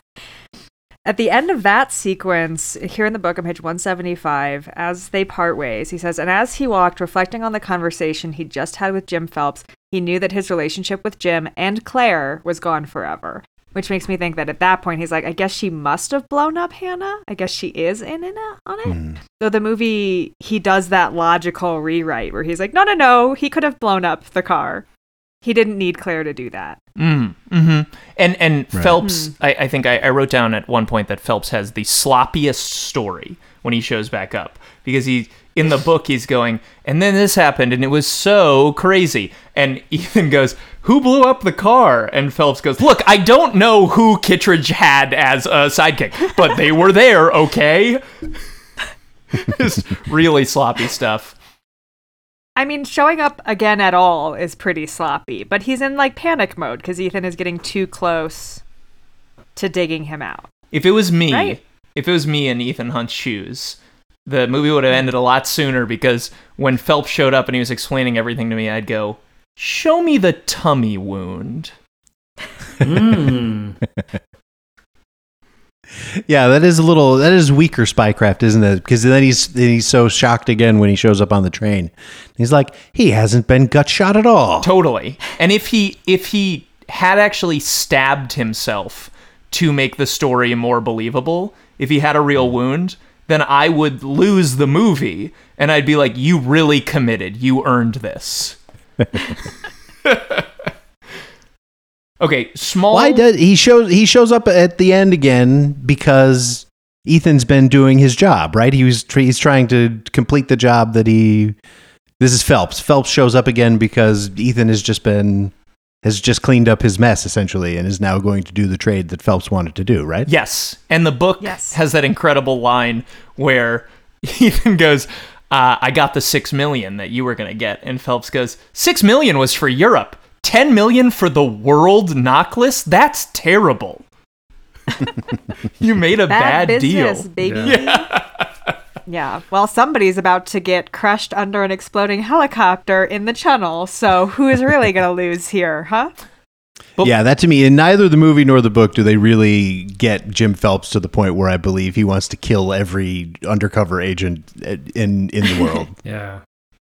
Uh, I do feel like there was a moment in the movie where Phelps is on the helicopter already, and if Krieger was just like, "We did it," backing away, they would win. And because Krieger hates Ethan Hunt so much, he decides I'm going to try and kill him. Yes. I absolutely have to try and kill this man. And then it all goes sideways for them. Before we And Ethan blows them up with Jack's beautiful exploding gum, which I think the movies should use again. I- Please. a question about the gum. Do, mm-hmm. Is it a little dishonest filmmaking wise to to present a single unwrapped stick of gum and then reveal later in the movie that he had multiples?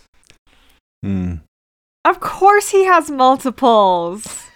Great. It's a pack of gum. It's a pack of chewing gum. he holds Come up a naked piece, and it's never I think in presented in, movie- wrapping or anything when he pulls it, It is out. presented in wrapping multiple times. What? But I do believe the first time Jack pulls it out, he takes a piece out of a little case and unwraps it and says, Here it is. oh, I think I remember that too.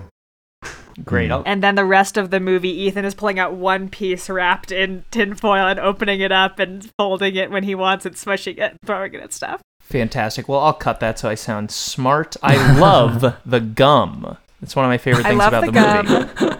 I love the Visco glasses, which I think they should bring back as well. I love Ethan's sleight of hand magic tricks, which Mm-hmm. we should use. I love his slightly longer leather jacket v neck sweater combinations, which he's rocking in the movie. It's fun that Ethan Hunt's fashion sense has changed over the years. He's a much more short jacket guy now. That's fun. Hannah, you've basically jumped into the the next little segment I wanted to do, which is before we wrap up, either from this movie or otherwise, what what what do we want to see carried forth into into Dead Reckoning? What you know, what should be brought back? I would like to see more sneaking and snooping. I think you know these mo- these movies sell themselves on you know explosions and stunts, and I think that uh, you know gadgets, more a more human scale kind of thing. I think would be a fun. You know, if he's really blown the if if the entire world has seen the face of Ethan Hunt and he has nowhere to hide, it would be nice if he had to, uh, you know, make some make some solutions with uh, you know coat hangers and uh, and actual chewing gum. Do a little want him to have to go to a party. You know.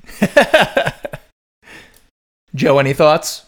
Um, I love the idea of them going back to that CIA room that Matt said. I think that is actually that is like a really great idea. I hope Tom and Chris are at least consider at least consider that. I think um I also I mean I just love like Ethan Hunt pulling off a mat, like pulling off a face. And I feel like um, I'm trying to remember if in the last one I felt There's like only kind of, Benji uh, masks in the last one. right. So if we can get like a little bit more into that, the better I say. Double up Yeah, those masks, love triple up those masks, mask under a mask.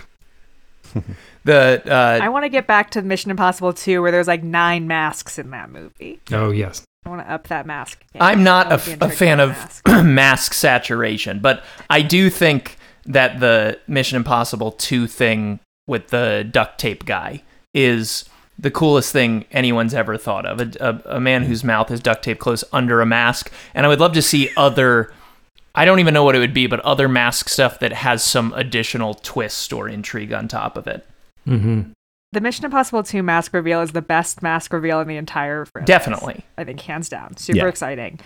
Um, it is very exciting at the end of Rogue Nation, Ghost Prot, one of the two, where like you haven't had a mask the whole movie. It's rogue. And then yeah, like the prime minister's like, Nope, Yeah. I was Tom Cruise the whole time. that rocks to have like a surprise mask when you thought we weren't doing masks all movie. I, I like it when they subvert the mask and, and trick me with it. I like to be tricked. Here's what I want back for Masks. Mission Impossible 7. Sounds like a joke, isn't. On my biking playlist, I have Take a Look Around by Limp Bizkit. I listen to that song four times a week at least, and Ah, I like it. good. Let's bring back not just the theme songs made by pop stars, but let's get Durst back in the mix.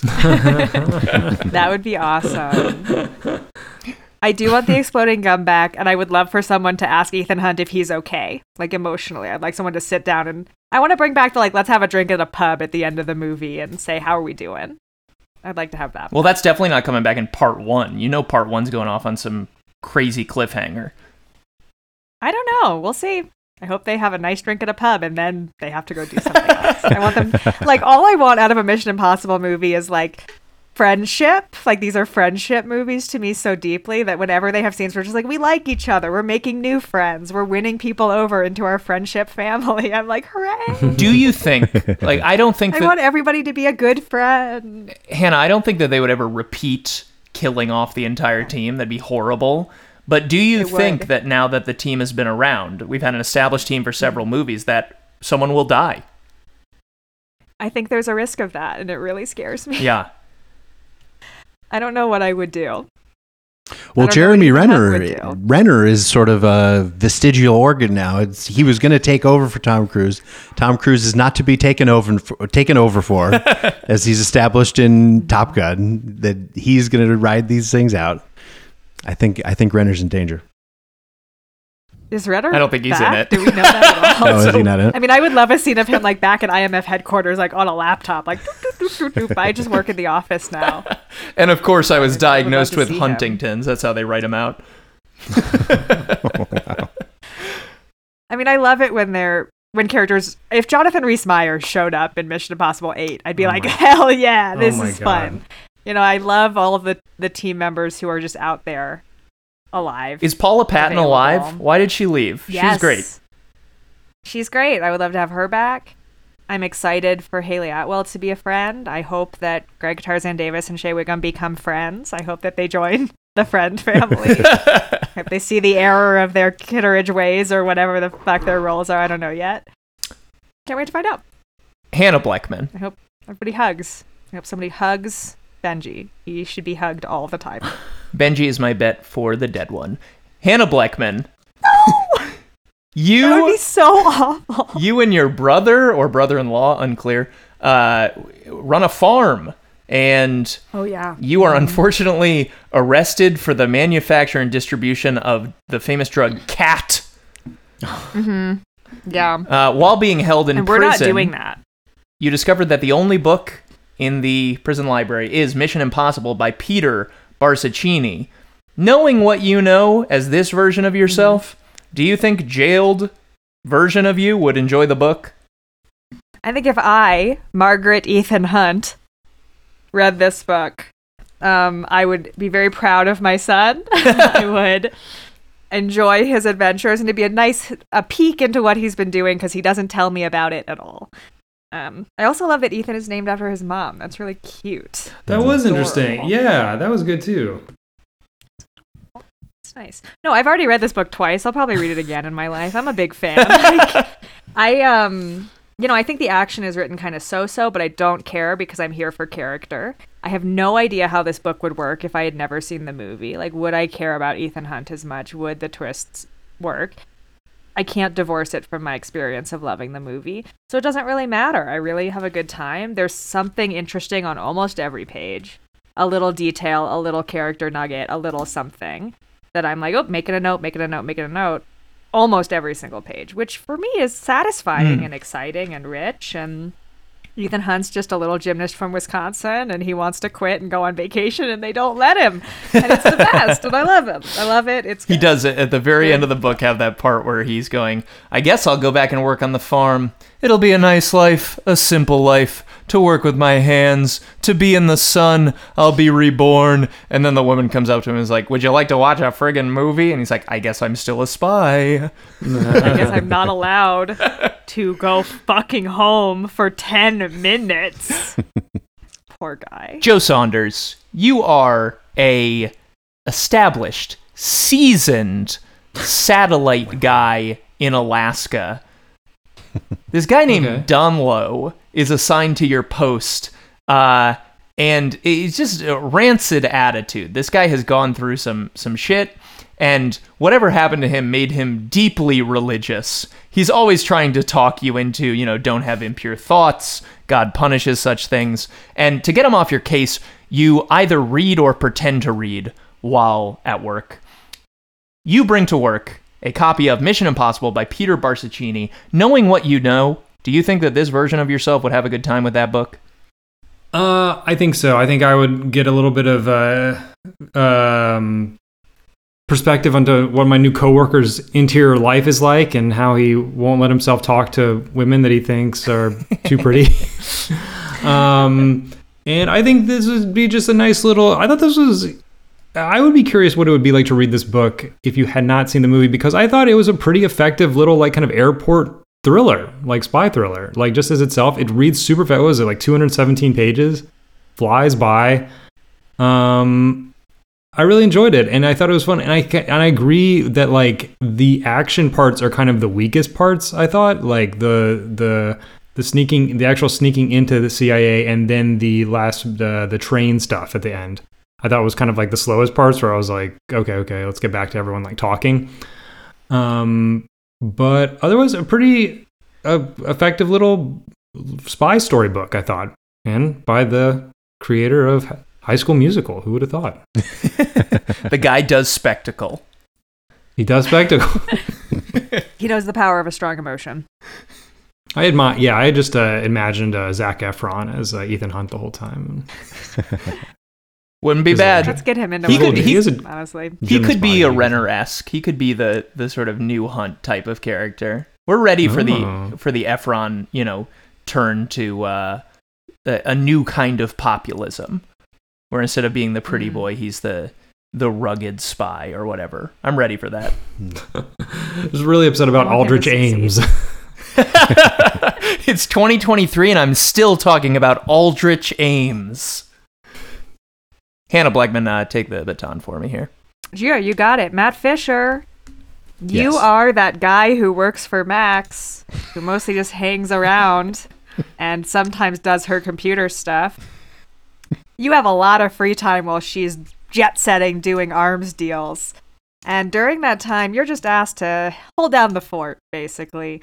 During that free time, you're going to pick up and read Mission Impossible by the creator of High School Musical. Is that going to be a fun way to fill your day, given how exciting your life can sometimes be? Yeah, I think so. I think you know, not only do would I see my own adventures reflected in it, but you know, a competent take on the computer technology of the time. You know, sort of uh, speaks to my interests. Um, and uh, yeah, I would really like it. Also, you know, easy easy to take from place to place. They're very good at clearing out of apartments. Easy book to throw in your back pocket when you have to ex exfil. Um, and yeah, really like it. Andrew Overbye, you are a train conductor on the train that goes from London to Paris Mhm. through the Channel.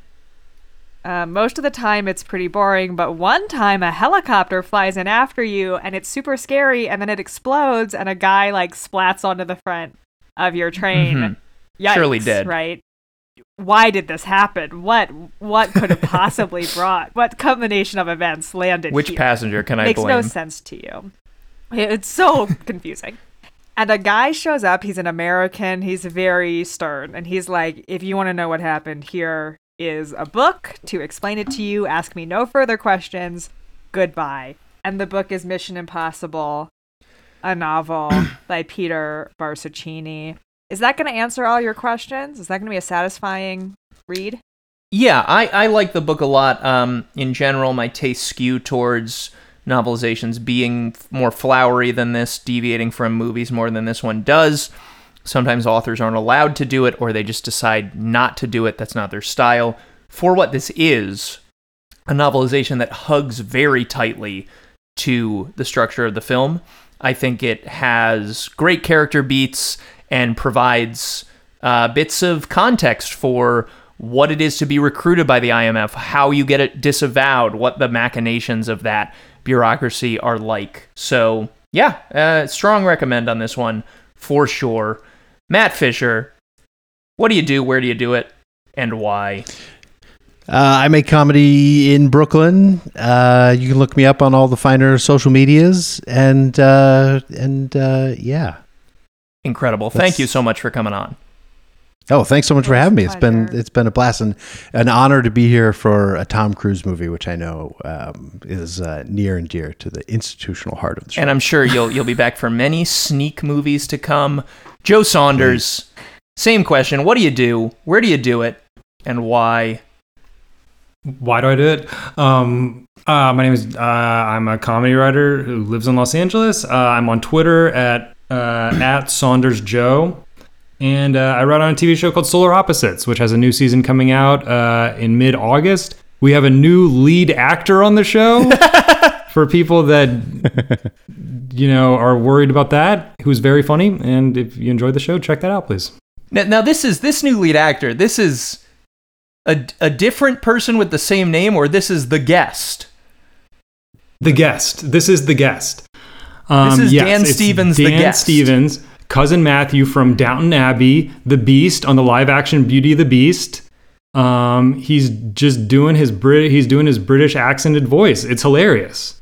Yeah, I, I saw Um, the the promo for the new season, and it it I just I'm so used to him faking American. I was like, you know, is this the same guy? He has such a gorgeous voice.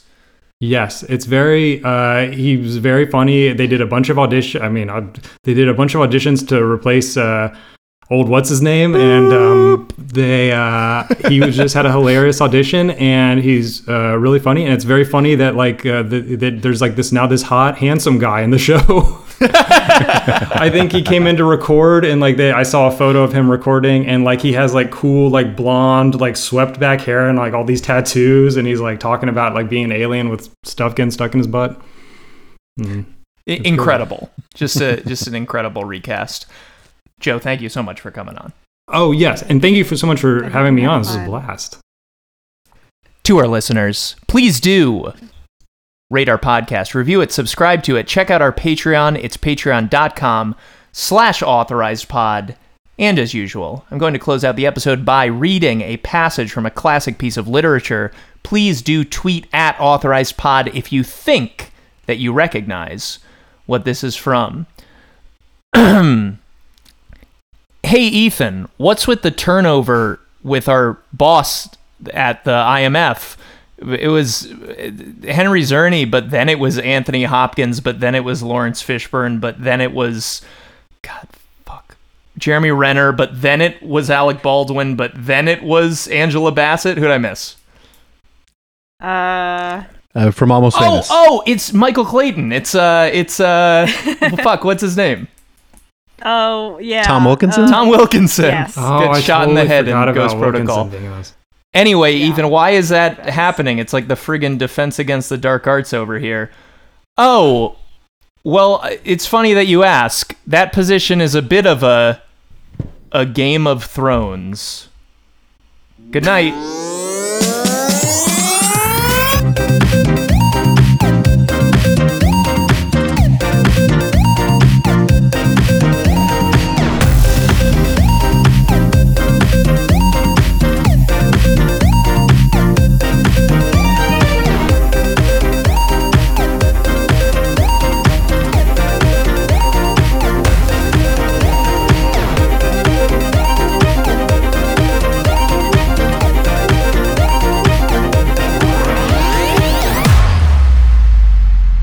So, in the spirit of all of this, you know, double naming, double speak going on in Mission Impossible, we have Job, we have Max. I want to ask the three of you whose code name is this? and so, what you'll do is you'll buzz in with your first name, be that Hannah, Matt, or Joe, and let me know the real name that goes with this code name. So, Oh, man. up first on screen already, what was the real name of McLovin from Superbad? Wow. Wow. Wow. Does yeah. anyone know that? It's in the movie, but then when he goes switches over to Superbad or not Superbad to McLovin, they just never say it again. All right, the answer is of course Fogell. Fogell. Hmm. Yes. Fogell. It feels like a little familiar, Yes, right? I think the cops. I think like the somebody calls him Fogell. I feel like the cops call him Fogell, maybe, or no, I don't know. Well, I think that was the hardest one. Hopefully, we'll start having fun soon. Up next, whose code name is this? Rollo Tomasi. Oh, these are hard. Thank you. and this picture is not giving us a clue, right? no, these are Rolos the candy. right. Okay.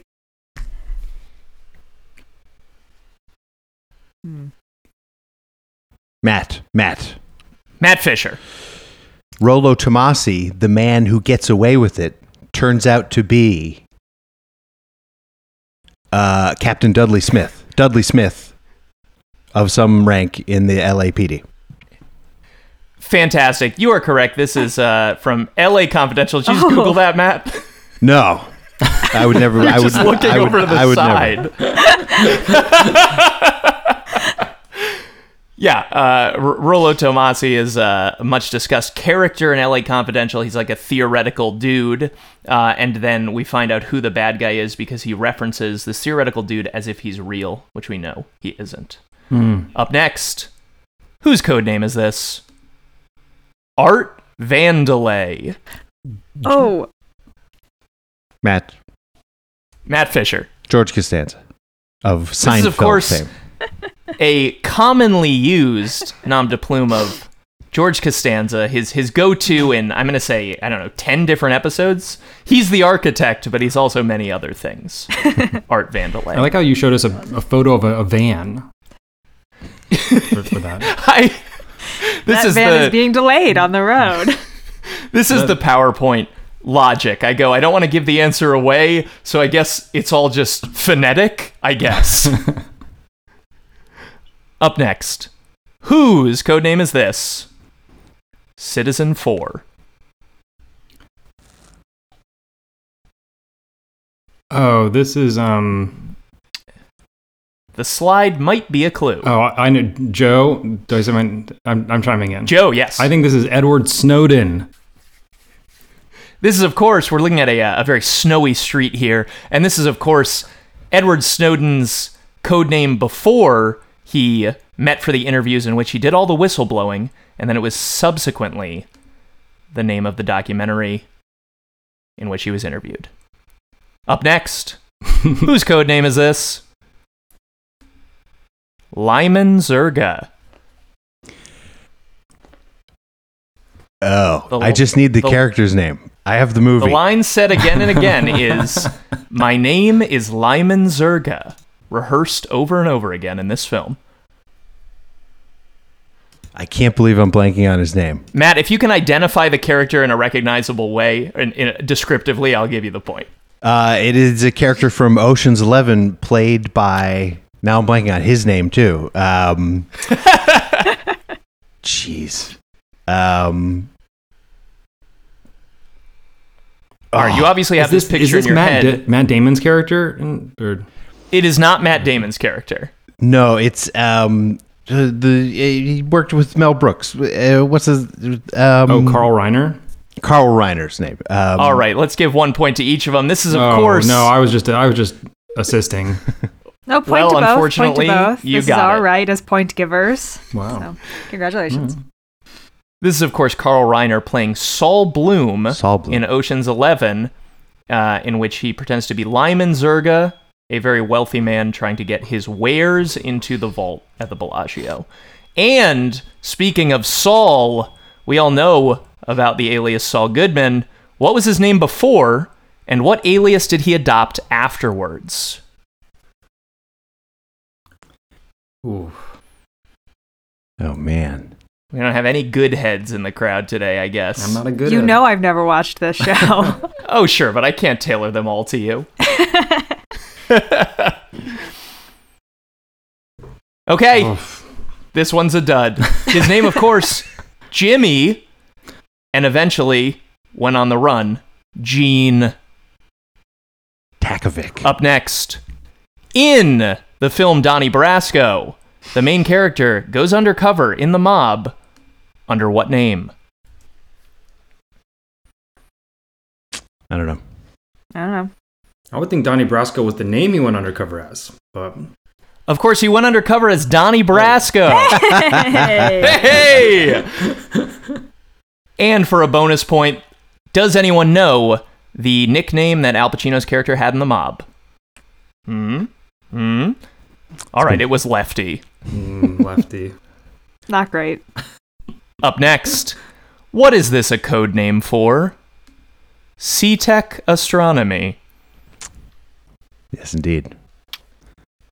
Matt. Setec. Matt rings in. No. Matt Fisher. Setec astronomy is an anagram of too many secrets. uh, and which is a um, a secret code breaking device.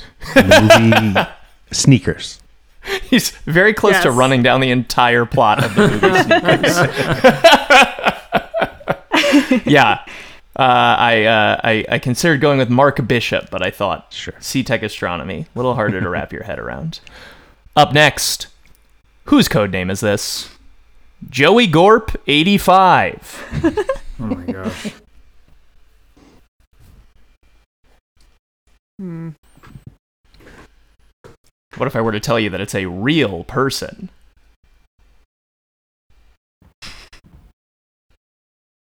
All right, sometimes the games work and sometimes they're duds. Joey Gorp85, of course, the Twitter handle that John Krasinski used to defend himself when fans were being critical.